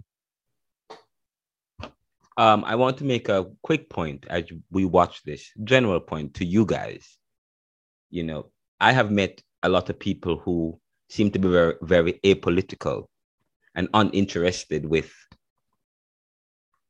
what's going on in the world politically, economically. Um, people are indifferent to it for many reasons. And I say to you, probably sometimes they make the they make the world so complex that you have to in order to you have to be able to unpack it to get to understand it um and so and sometimes that demands a lot of brain power. That demands a lot of critical thinking. And people in a sense and i'm making probably i'm making a generalization here people don't have time for that. Our peoples have not been trained critically. Um in fact, when I was growing up, if you are too exposed to academics, if you read too well, you are seen as a sissy. And it's not that that's not just a Jamaican experience. In a lot of African American communities, black communities, even here in the US, um, people don't have time to get into deep, heavy stuff. When it is the deep, deep, heavy stuff which which creates the reality of the dynamics of life, of our dynamic of life. The dynamic life is about people. And I never said that. I should have said that. Life at the beginning of this course. Life is about people and how people relate. Life is about people and how people relate. And by that, how people relate involve a dynamic, the dynamic of life. And how people relate. And and the way in which the world, our man made world, have created the dynamics of that life based on privilege, a dynamic of class, a dynamic of race, a, dy- a dynamic of intellectualism or connectionism or nepotism, but a dynamic. A dynamic we're all in okay which affects the relationship of life the relating in this life which is what life is about. We say life is what you make it and we say life is about people and how people relate we say that okay if we believe that god made heaven and earth and that um and that god put man and gave him dominance over the earth as stewards and to make of it into something Indeed, he is making of it in something, man. But when we thought of man, man was only seen as man. But then when we talk about mankind, and then we start putting man in races and spaces and start making determination about this relating in life. But I want to make uh, the point that some, some people are apolitical and not interested in these deep issues. I am making this point because you know if you watch as you watch the film, you notice I noticed several things. I've watched it. I've watched this film over and over, and I've been watching this since 2011. Sorry, since 2010, I've been watching this film, and every time I watch it, I notice something new. You know, every time I watch it, and this film is one is the is the film I watched that has helped me to write the book I write, led to my thesis, led to my focus, and my entire life taken up in studying neoliberalism, globalization, income inequality, poverty, and resistance. And it's this film, quite it was quite one of the most powerful things film in my life. But I say to you, if you watch the film, you notice, I say, when Jamaica if you notice how the woman was looking at her paycheck and it says NIS, NHC, all these deductions, some of these deductions are needed, you know, and the government and m- much of the money is used to pay back debt, which is always mounting. When Jamaica owe money, it's not the government that owes the money, it is the Jamaican. Every Jamaican owe, owe the money. You, you divide it up. You divide up the money that the Jamaicans and the Caribbean people owe and when and then you know it's it's quite a sin. First of all, the Jamaican and the Caribbean people are owed monies. The Jamaican people, the Caribbean people, slaves are owed money. But here it is that they have to borrow money when the international when the same post-industrial countries owe them money because they now it comes out that they got rich off the backs of these very same peoples. But anyways, when the government, it's not the government, when the when Jamaican government borrow money, it is the Jamaican people that borrow money. You owe the money. We, you owe the money. We owe the money. The peoples. And I say to people, whatever a government, when whatever governments do, it affect the people. We talk about Russia. Vladimir Putin is in, has invaded Ukraine and there is a war. And I ask you, and I say to you, when people talk about, then people are not necessarily talking about Putin, they're talking about Russia, the place and the people. So you, we have a responsibility. Every citizen have a responsibility to be aware and to know what's going on in their country and what decisions their governments are making. They're not only to be aware at election time, because decisions are being made aren't really made at elections, made during the course. Whatever the government is doing, it's affecting you.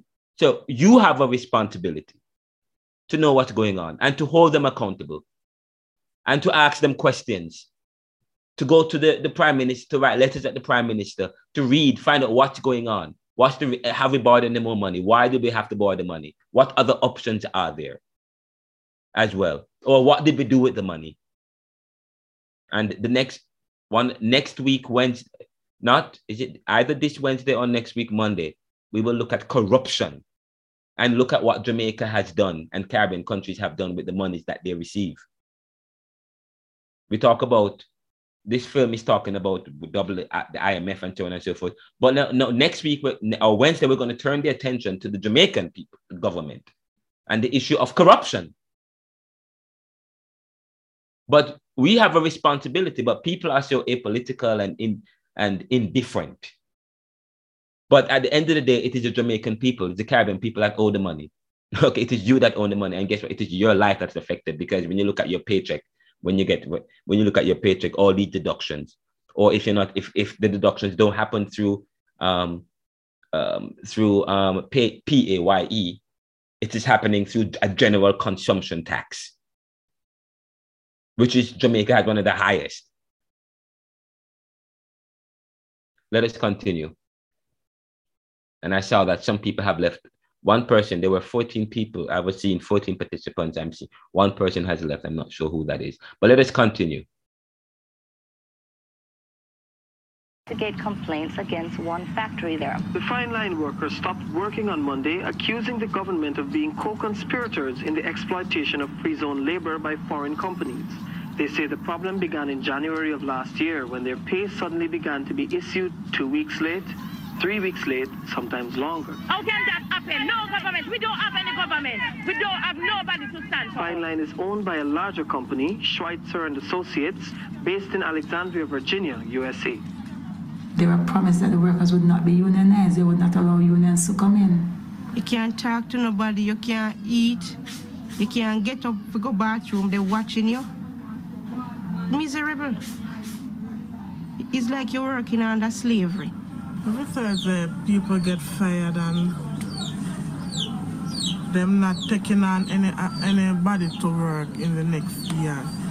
And then they bring in the Chinese to, to back it up, to back up the Jamaicans and they treat the Chinese better than us. There are even more problems in the island's garment sector this evening, with production at one factory all but stalled. Thursday, when our news team arrived, it seemed like a ticking bomb finally saw a chance to explode. East Ocean Company brought in a lot of uh, Asian workers, I think uh, maybe up to 800 people. These workers are brought in hundreds and they they live in what, you call, what we consider to be a camp situation. So they're, they're all housed in one place.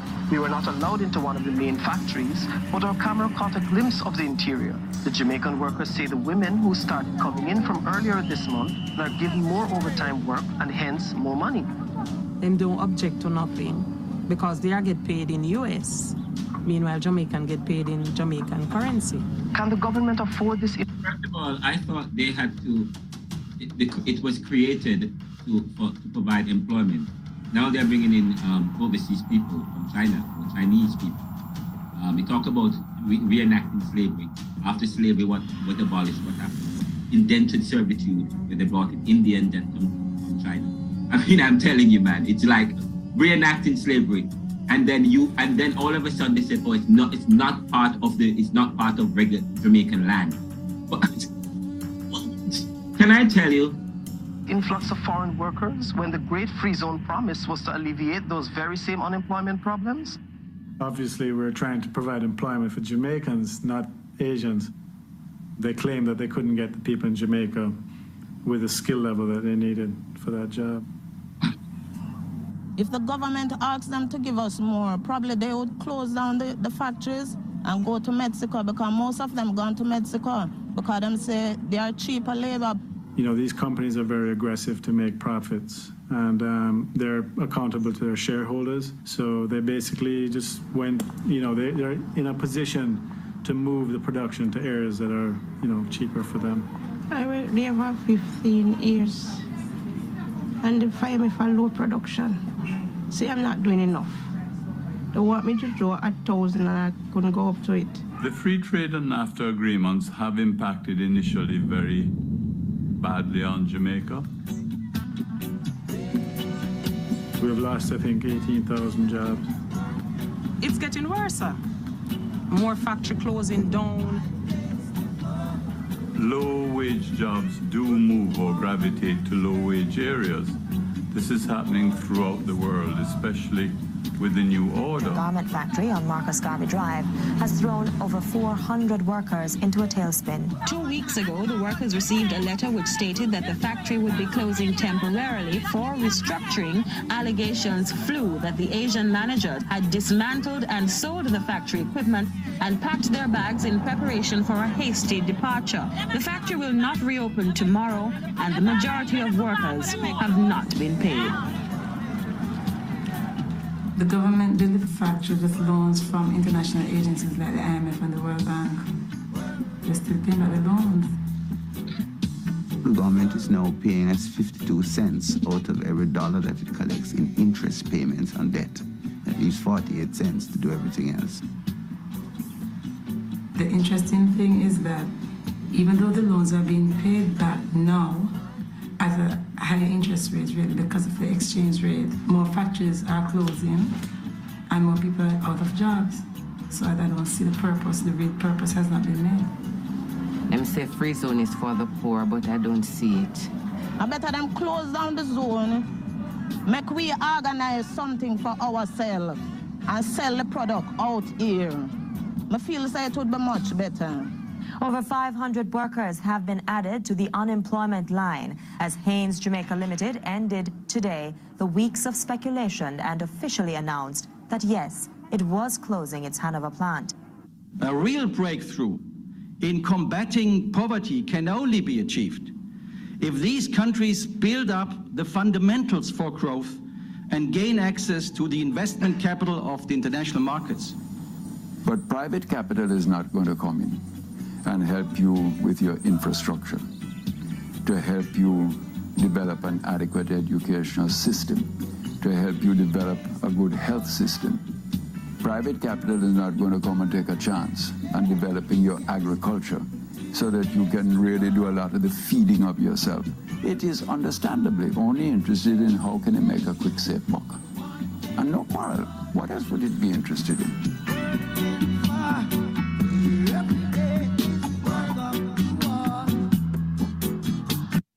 But if you know that, if if you know that, why you still why do you still go and make a deal with these people? And it's not more than once, over and over again. Why? And this stupid deal. condition, sir. It's it's hey, enslave your lower class to us, and then we help you with your problems, and you get a cut out of it. It's the same thing. Compromise and the possible martyrdom that is required, but I don't know if I will speed forward because we don't have much time. I think we only have 15 minutes and we have some more to go. So I will move forward. But I have a question for you. Why would we enter trading agreement with former colonial masters who had enslaved and killed and steal uh, from uh, enslaved and killed us, treated as property, steal from our uh, steal from our peoples, kill our peoples, our peoples, places, heinous crimes against humanity, and expected that they would continue and and and, and expected that they would care about the Caribbean people that they would honor any agreement. They have acted dishonorably. Okay? How do we, okay, it's the worst of way. Even under Christianity, why would we expect them to act in, this competitive world? The person was right in the film when we, he said that Caribbean leaders were weak kneed and lack vision. They're more than lack um, vision and were weak kneed. I mean, again, I will ask you, why would we expect anything else or less? We live in a competitive world. If we live in a competitive world and we are enter into agreement with the competition who just were our colonial masters who have done heinous crime in, in the name of com- they are driven by their we talk about people are driven by their they're driven by their bottom the dominant class. They're driven by their their bottom line. They want to make a profit. Why would we enter trading agreement with former colonial masters who had enslaved and killed and steal from our peoples and, and expect that they would honor or care honor their agreement or care about what happened based on the terms of their, con- uh, their agreement That's a question that you should, you know, you, we should ponder. Let's continue. My generation, maybe not even me. It's diluted. So they cannot think, they don't breaking down barriers. But you have to sign to it. Okay? And we're going to entire lecture available. Next thing you know, I stop it, and next week I don't. Next thing you know, I stop country or in proportion roughly to its size in the world economy. So the US country or in proportion roughly to its the question of where is the power in the IMF first um, the votes of each country are in proportion roughly to its size in the world economy. So the US has just over 17.5% of the vote because it's the biggest economy in the world. And Japan has the second most votes, and Germany the third. So, in that sense, the US is by far the biggest single voice. To change anything in the IMF, you need 80% of the vote. And I think the United States and Western European countries control more than 80% of the vote, which means that you can't change anything in IMF unless you get their approval. Them and them economical plan still can't find a solution. Borrowing money for lend World Bank and our friend.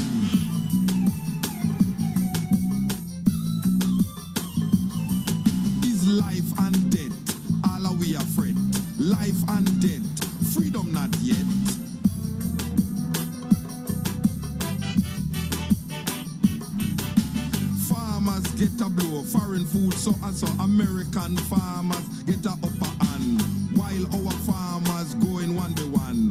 Bankrupt, pay slash, do flash. Big boy item stash. No money, no job. Borrowing money lend. Capitalism and our friend.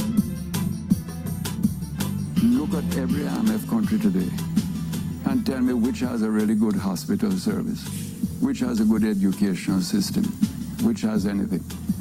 All of them were trapped in that old colonial crisis of finance. Life and death.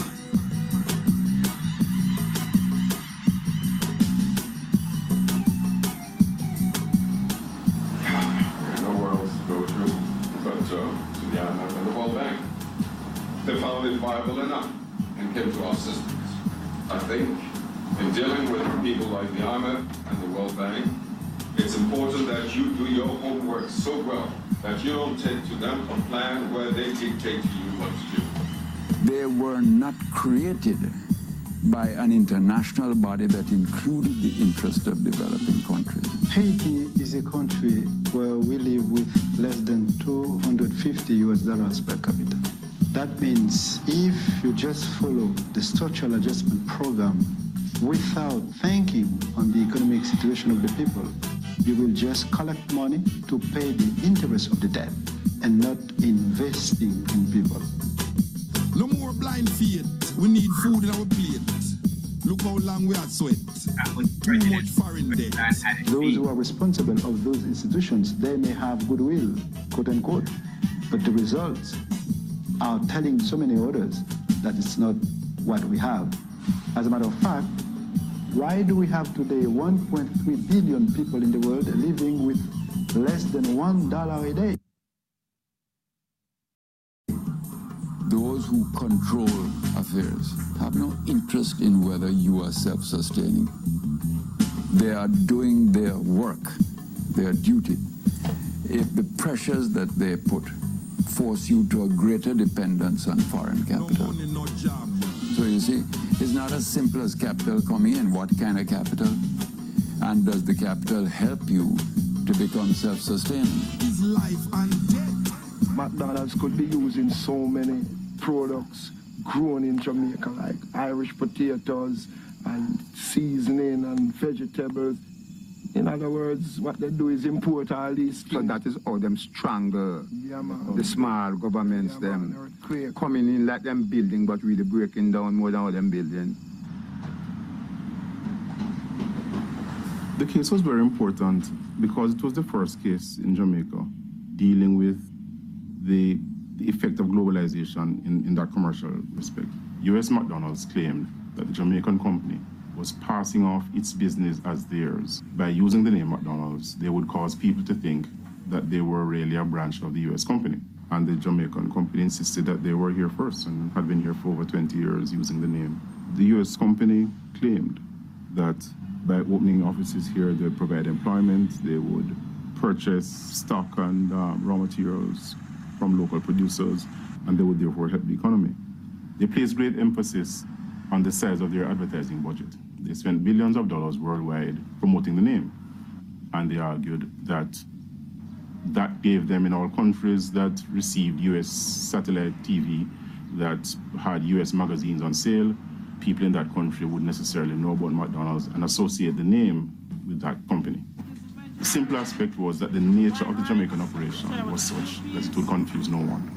On today's menu, we have curry goat, roast beef, fish and chips, chicken and green peas. They sold, to a large extent, traditional Jamaican fare.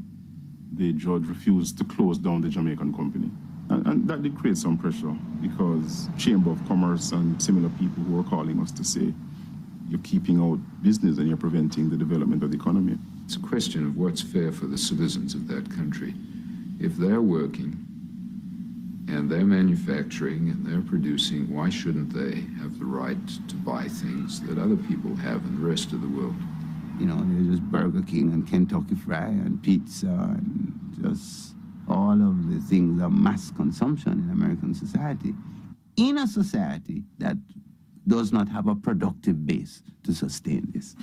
McDonald's started talking to us about three years ago. This facility, which cost us 40 million to upgrade, was put in place to facilitate people like McDonald's and Burger King increase our production and make patties that they wouldn't have to be importing them. McDonald's have asked us to supply them with a HACCP plan. We have done that. We have made burgers for them, which they have sampled and found to be okay. In fact, the taste has been much better than the ones they had imported, but we still have not been able to supply them. Beef farmers from several parishes who've been hurting from the importation of less expensive meat today vented their frustrations against fast food giant McDonald's. Yeah, well, I've been in farming from 1977, and uh, I've never had a problem in all those years selling cow until last year. Although these animals should have been sold from December, we just canceled them. In America, you wouldn't find cows grazing the pasture like this. They are injected with an anabolic steroid known as stilbestrol. We can't use stilbestrol here, it just doesn't come into the country. But it's being used on farms abroad. So when the people are consuming imported beef, they're really exposing themselves to cancer-causing agents. We had a, a case where one of the local businessmen thought it'd be a good deal if he could buy some chicken cheap. But they came up with an idea that they would import some chicken. This chicken, it turns out upon examination, was I think about 20 years old when we determined that, yes, it was not for human consumption, he tried to convince us that the shipment only came here accidentally and that the shipment was in fact for Haiti and that we should release it back into his custody so he could send it on to uh, Haiti.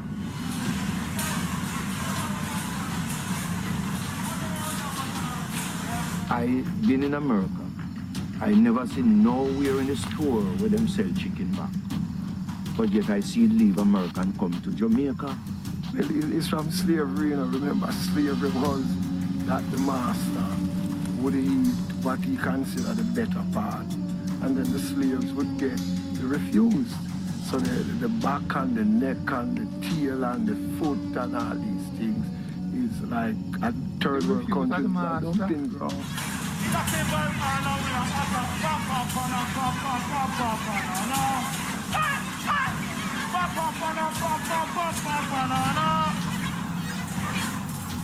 A very interesting thing in the US poultry market has been the development of the passion for white meat. Um, obviously, if you take the breast meat off a chicken, you're left with the dark meat, the leg and the thigh, and the neck and the back. As a consequence, there is more and more of the dark meat, which is imported from the United States of America. And that has really been the threat to our market at this point. When the cost of producing a pound of breast chicken meat in the States is very likely about 50 cents it was being offered to Jamaica as low as 20 cents a pound, this had a traumatic effect in terms of our local industry and our ability to compete. There's no doubt that the markets in our region have been targeted by the US industry in terms of penetrating and supplying those markets at the detriment to the local industry and the possible loss of jobs. The labor dispute involving management and workers who were made redundant at the Jamaica Broilers Spring Village plant in St. Catherine turned nasty today. Over 200 chicken farmers who've been suffering losses since the shutdown of the plant protested to bring attention to their plight. Former workers demonstrating outside the plant clashed with the police, resulting in an all-out brawl in which a number of persons were injured and a vehicle belonging to the plant set on fire. Mr. Wildish noted several initiatives had been taken without success to achieve international competitiveness. We're told that we've got to find areas we can compete. And we say what? What are these niche markets that we're meant to be going after? They tell us, well, peppers and spices and these things, you should be able to grow those efficiently, and you do have tourism. Karen, you are riding the white. Glenn, you are riding the green crab. And Robin, you are riding the yellow. So on the count of three, we're going to set the crabs free. Remember, no sudden movements. One, two, three. All right. Everybody is up, but the red is in the lead now just by two crab lengths, and it could be soft in the middle. The yellow hasn't moved up to now. We don't know what's happening with him. The white has now taken over the. The green is still on the green is still on.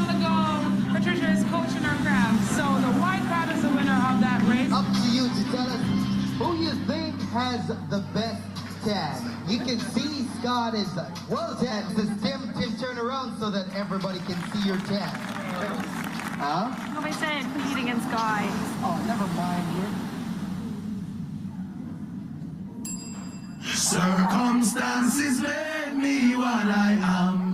Was I born a violent man? When I got here, we they, we had about maybe 120 guards. Today, we're probably about 18, 1900 guards. We have 300 dogs, and we have branches all over the island. It sounds strange, might sound foolish, but things are getting better. Every day, another fall victim to the beret. Is it a growing industry? I would say yes, it is. I mean, with the high crime rate, you know, there's always a need to protect life and property. We do work for the hotels, all the homes, we do home protection and so on. Circumstances made me what I am. Was I born a violent man? The violence causes a lot of death. Uh, and the violence. Without the violence, you wouldn't have so much people really dead still, you know. I met the first of them for about, about 30 odd years. About 30 odd years. affect the furnitures. About two years ago now, I started to make the car for them. The furniture thing kind of get slow like. But you know to sell.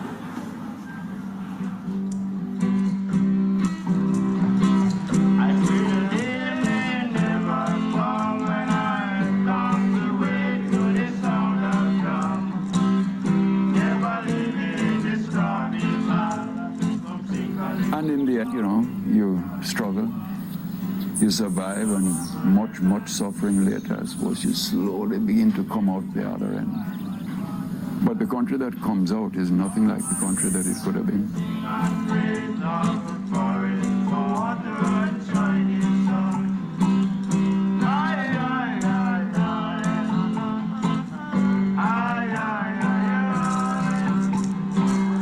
This is the end of the film.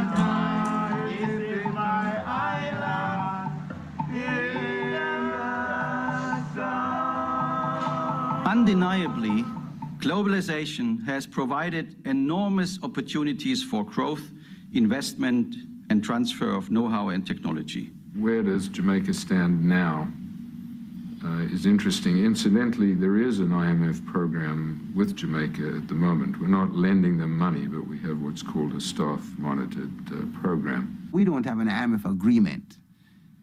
We are following what the IMF would have wanted us to do on an agreement anyway. So the influence of IMF is still very much here. We're not getting any IMF money, but we're still doing what they want us to do.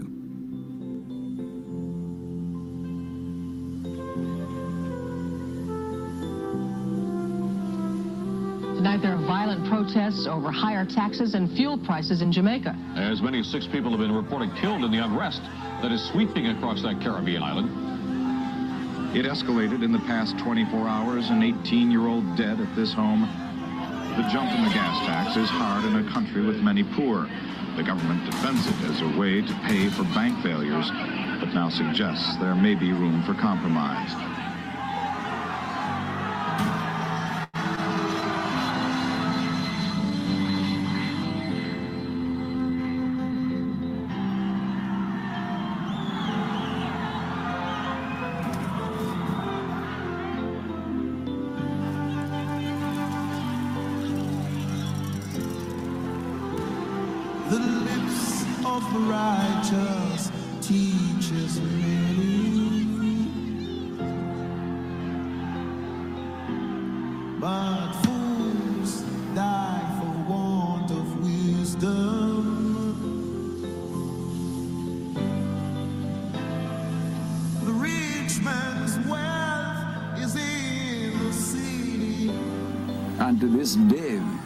Crisis in the UN, if you want to know, is the continuing demand of the so-called third world for a voice in strategic IMF policies so that they become sensitive to our interests. Fixation of the soul is vanity.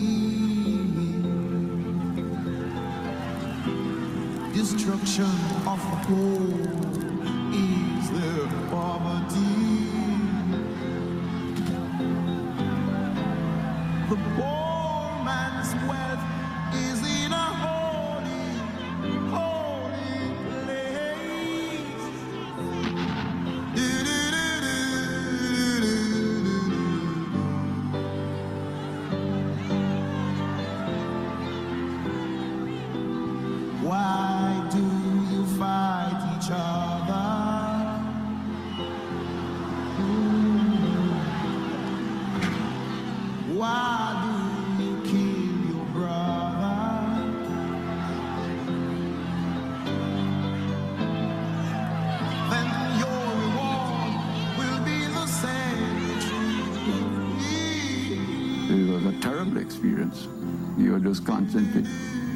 just living a walking contradiction every day of your life.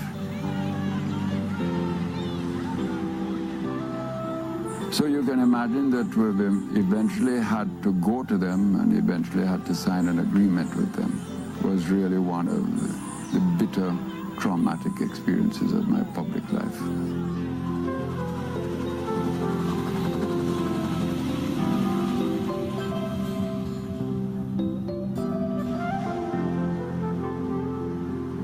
Jamaica was discovered by Christopher Columbus in 1493. Not too long after, it was settled by human rubbish from Europe, who used enslaved but noble and exalted human beings from Africa to satisfy their desire for wealth and power.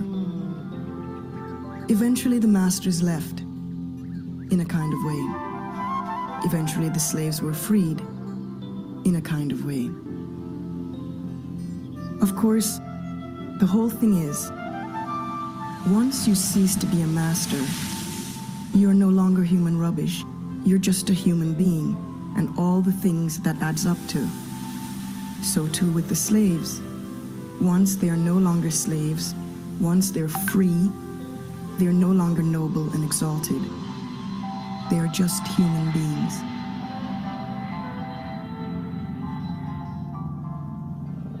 It's not enough for one man once. There's enough to feed the people in the world. Man must share for Jaja loving he cares for everyone. It's not enough for one man once. There's enough to feed the world. So be still, Babylon.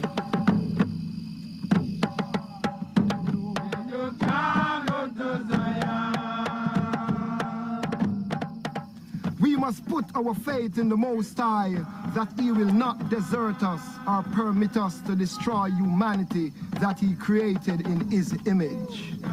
We must look deep within ourselves, into the depth of our souls. We must become something we have never been, and for which our education and experience and environment have ill prepared us. Hail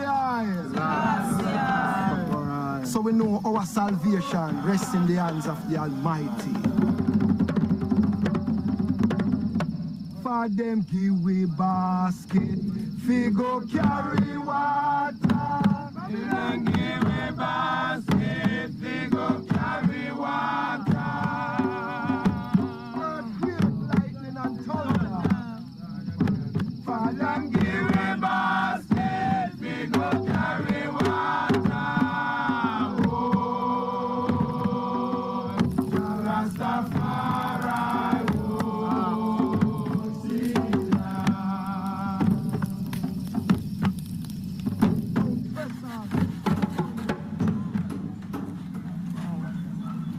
economic basic for us doing this plantation is to suffice people who cannot buy the colorless and other things for dearer price than we doing it. We're trying to make ourselves self-reliance and self-production like we're planting callaloo lettuce.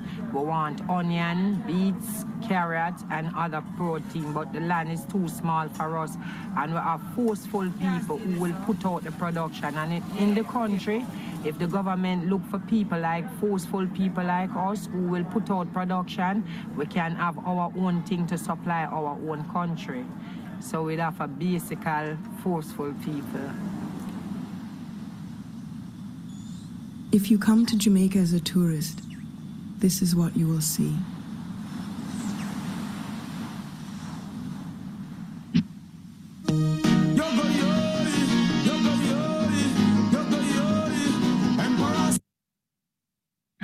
There we go. Stop share.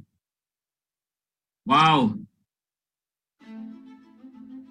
I um I want to ask you because time is of the essence. What a powerful.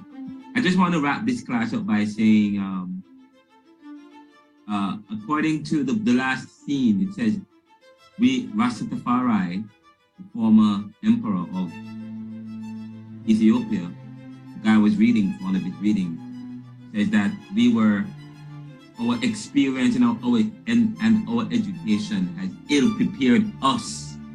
And so these guys say, who we look? We look to the I and I. Quite interesting. Anyways, um, what was important in the film, you, you saw a juxtaposition. That's a very important word in cinema. Juxtaposition. Anytime juxtaposition means side by side. That's a very important word. When you watch film, the camera, the editor, they, they prepare the film and they juxtapose. It's very important, juxtaposition. If you look at the film, it shows the position of the tourist and the position of Jamaican. The tourist from overseas, who is usually white, is always at the hotel. If he comes out, if he if he or she ventures out, he's in a car being driven by one of the local. But he's having fun, okay, and dancing and so on. Now, if you look, anytime the camera shows the Jamaican or the local, it's always one of intention, crime, violence, agriculture, struggling to survive, tension. Um, the, you know, so if you look, so if you, so this film looks juxtaposes, it looks at the, the anytime it shows the tourist. I mean, the tourist is always traveling, moving in a plane or always in a nice hotel, being served. Look at the Jamaican or the local or the former colonized man. He's serving. He is intention or fighting with his other brothers and sisters. You saw that, that juxtaposition. juxtaposition. Real struggle, real struggle. And You see that juxtaposition. I call Juxtaposing modern slavery, sir, and class. Juxtaposition means side by side. It modern slavery was what was being juxtapositioned. Okay. It shows the, the new way of the new way of hegemony in the world. Of exact okay. But anyway, it says there are two. Uh, listen to this point. It says they are too poor to live properly, or to escape. They are too poor to live properly, or to escape. You know, it's this film was it's quite powerful. I am going to stop right there. Oh, by the way, milk, banana, corn, we saw all that, all that was affected. Milk, banana, and corn. I was very upset about the Bill Clinton situation. You know, I that still upsets me. But anyway, it was quite powerful. It was quite we're gonna stop here, guys. We're gonna stop here. Next week, the homework is for you guys to, to do a review and to submit it before the class next week. The review, do a review of this film. Uh, okay, and one of the questions that I'm to ask you is, who do you think this film is intended for? Who is it intended for? Sir, is it intended? Okay, huh? Say it again.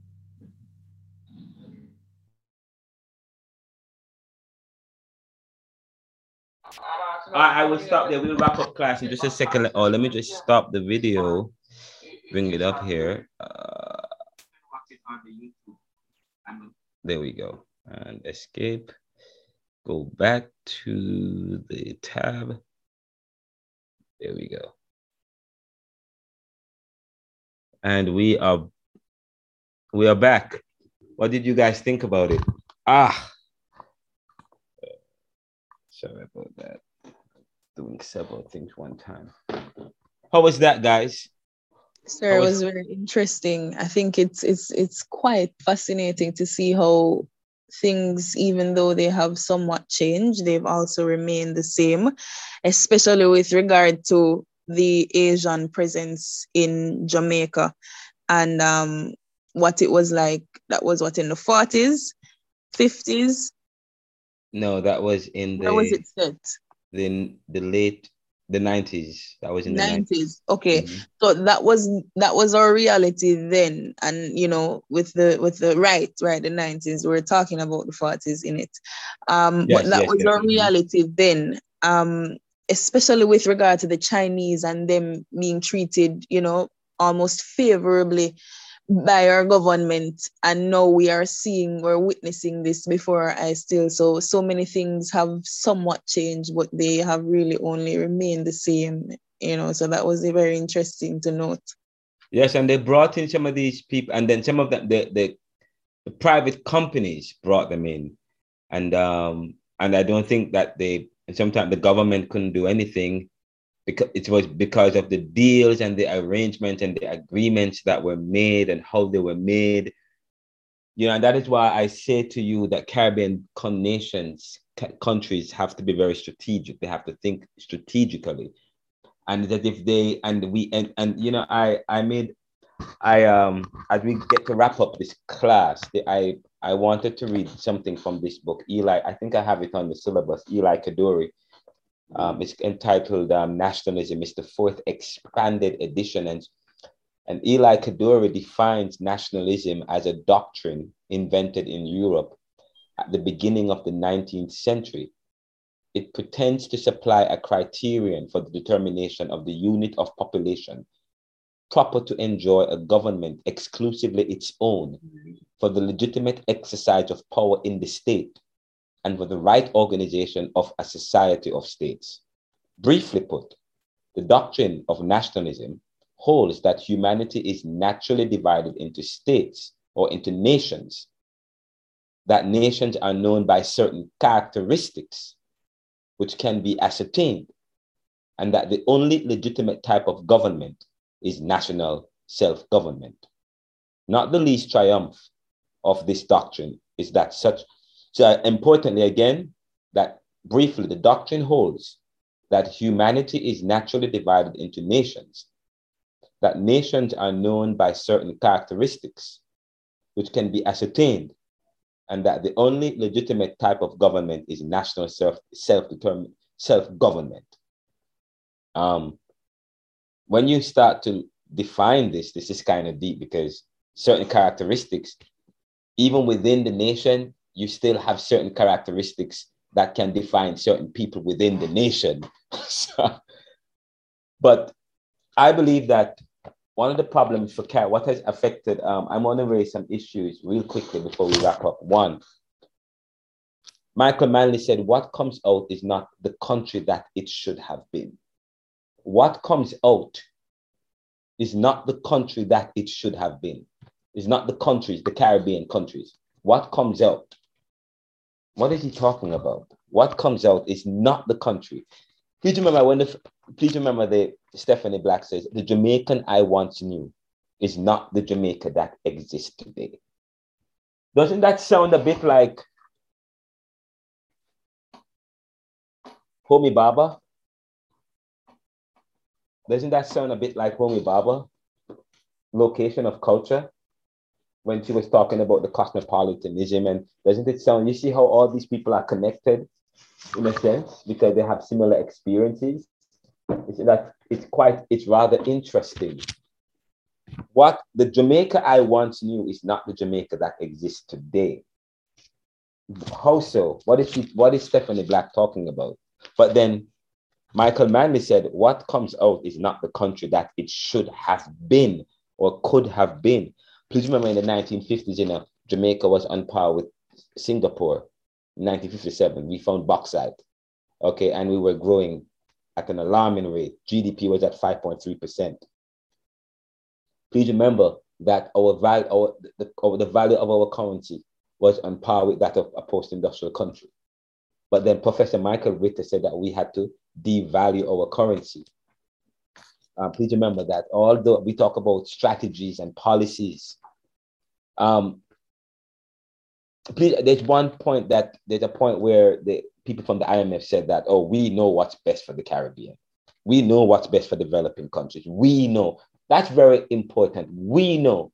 That sounds similar. That sounds a bit like Occidentalism or Orientalism where the West knows what's best for Egypt. The West, England, know what's best for Egypt.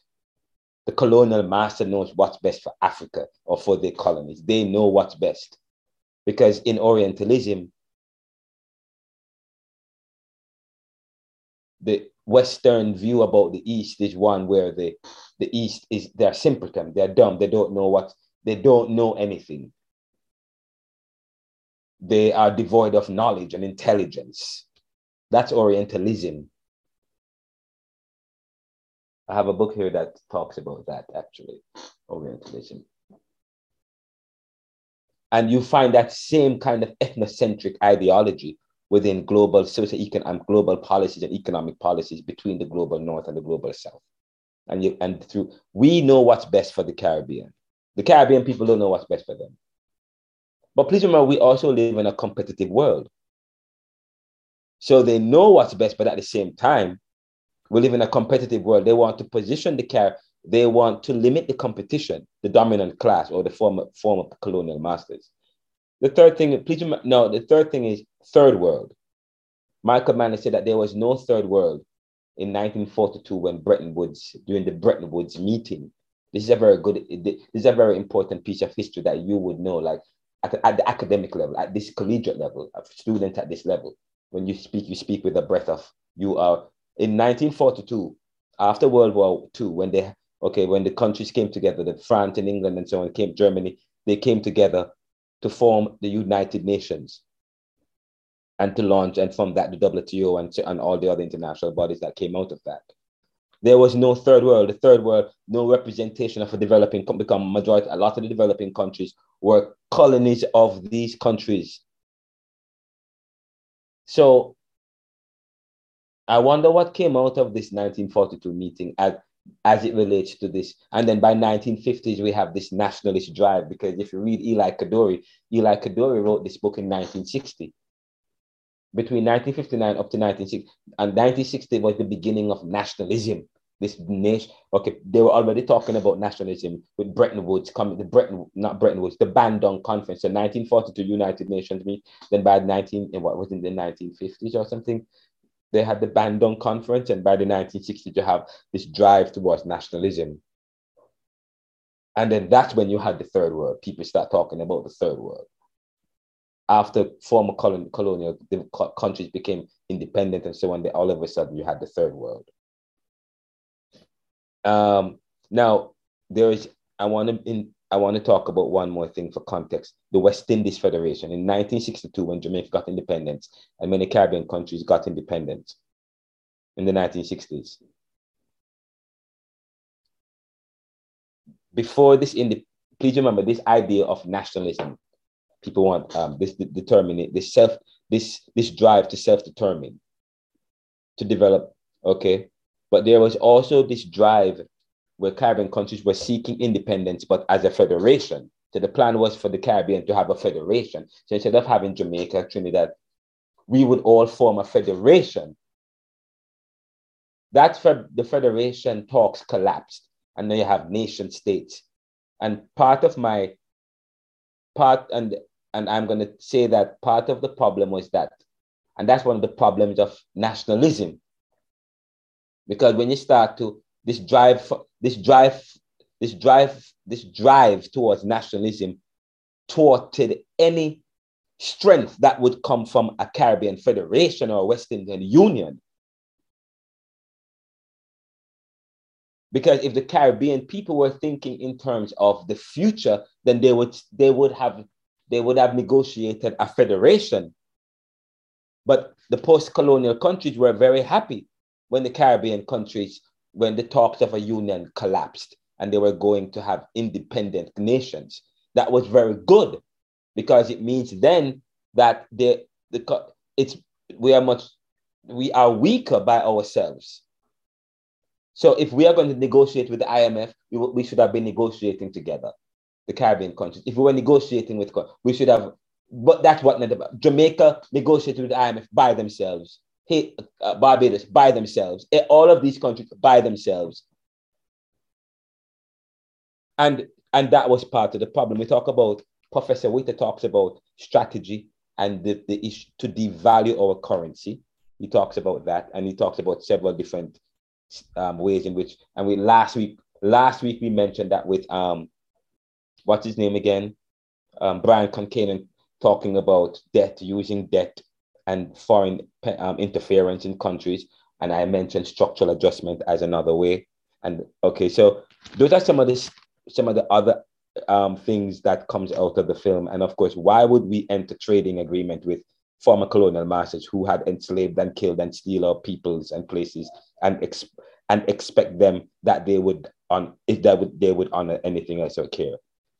So those are some um, ideas for you guys to think. Now I see a raised hands, a hand. Um, who had Jadine? Was that you? We're gonna wrap up in. Oh, it's ten twenty four.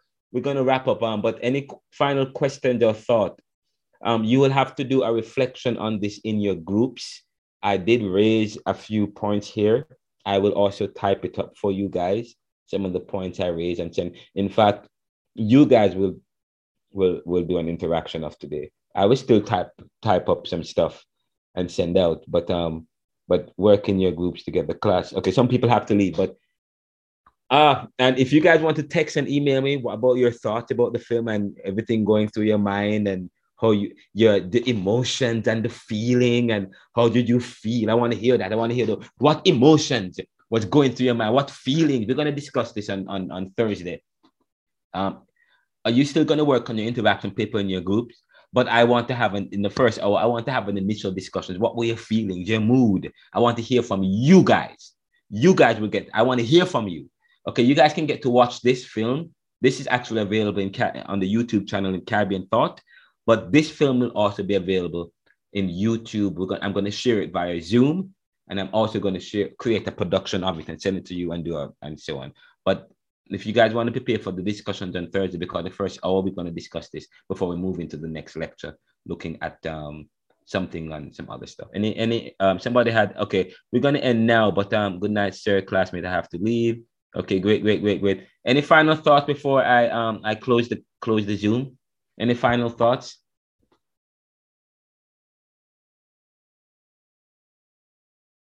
None? All right, guys. Thank you. It was it's indeed a pleasure um, um facilitating facilitating this course. You guys, you guys will make the difference. It is you who will make the difference. It is you who will now take the message and and and it's you know sometimes I talk about JLP and PNP. All that was to divide us to divide us so that we don't. We needed a kind of unity, work together.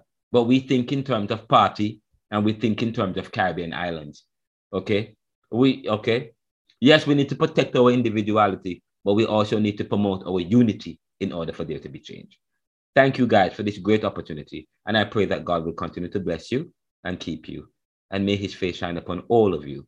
And that you will be so challenged and emboldened and so blessed in a profound and powerful way in everything that you do, whatever needs you have, whatever way you want God to intervene in your life.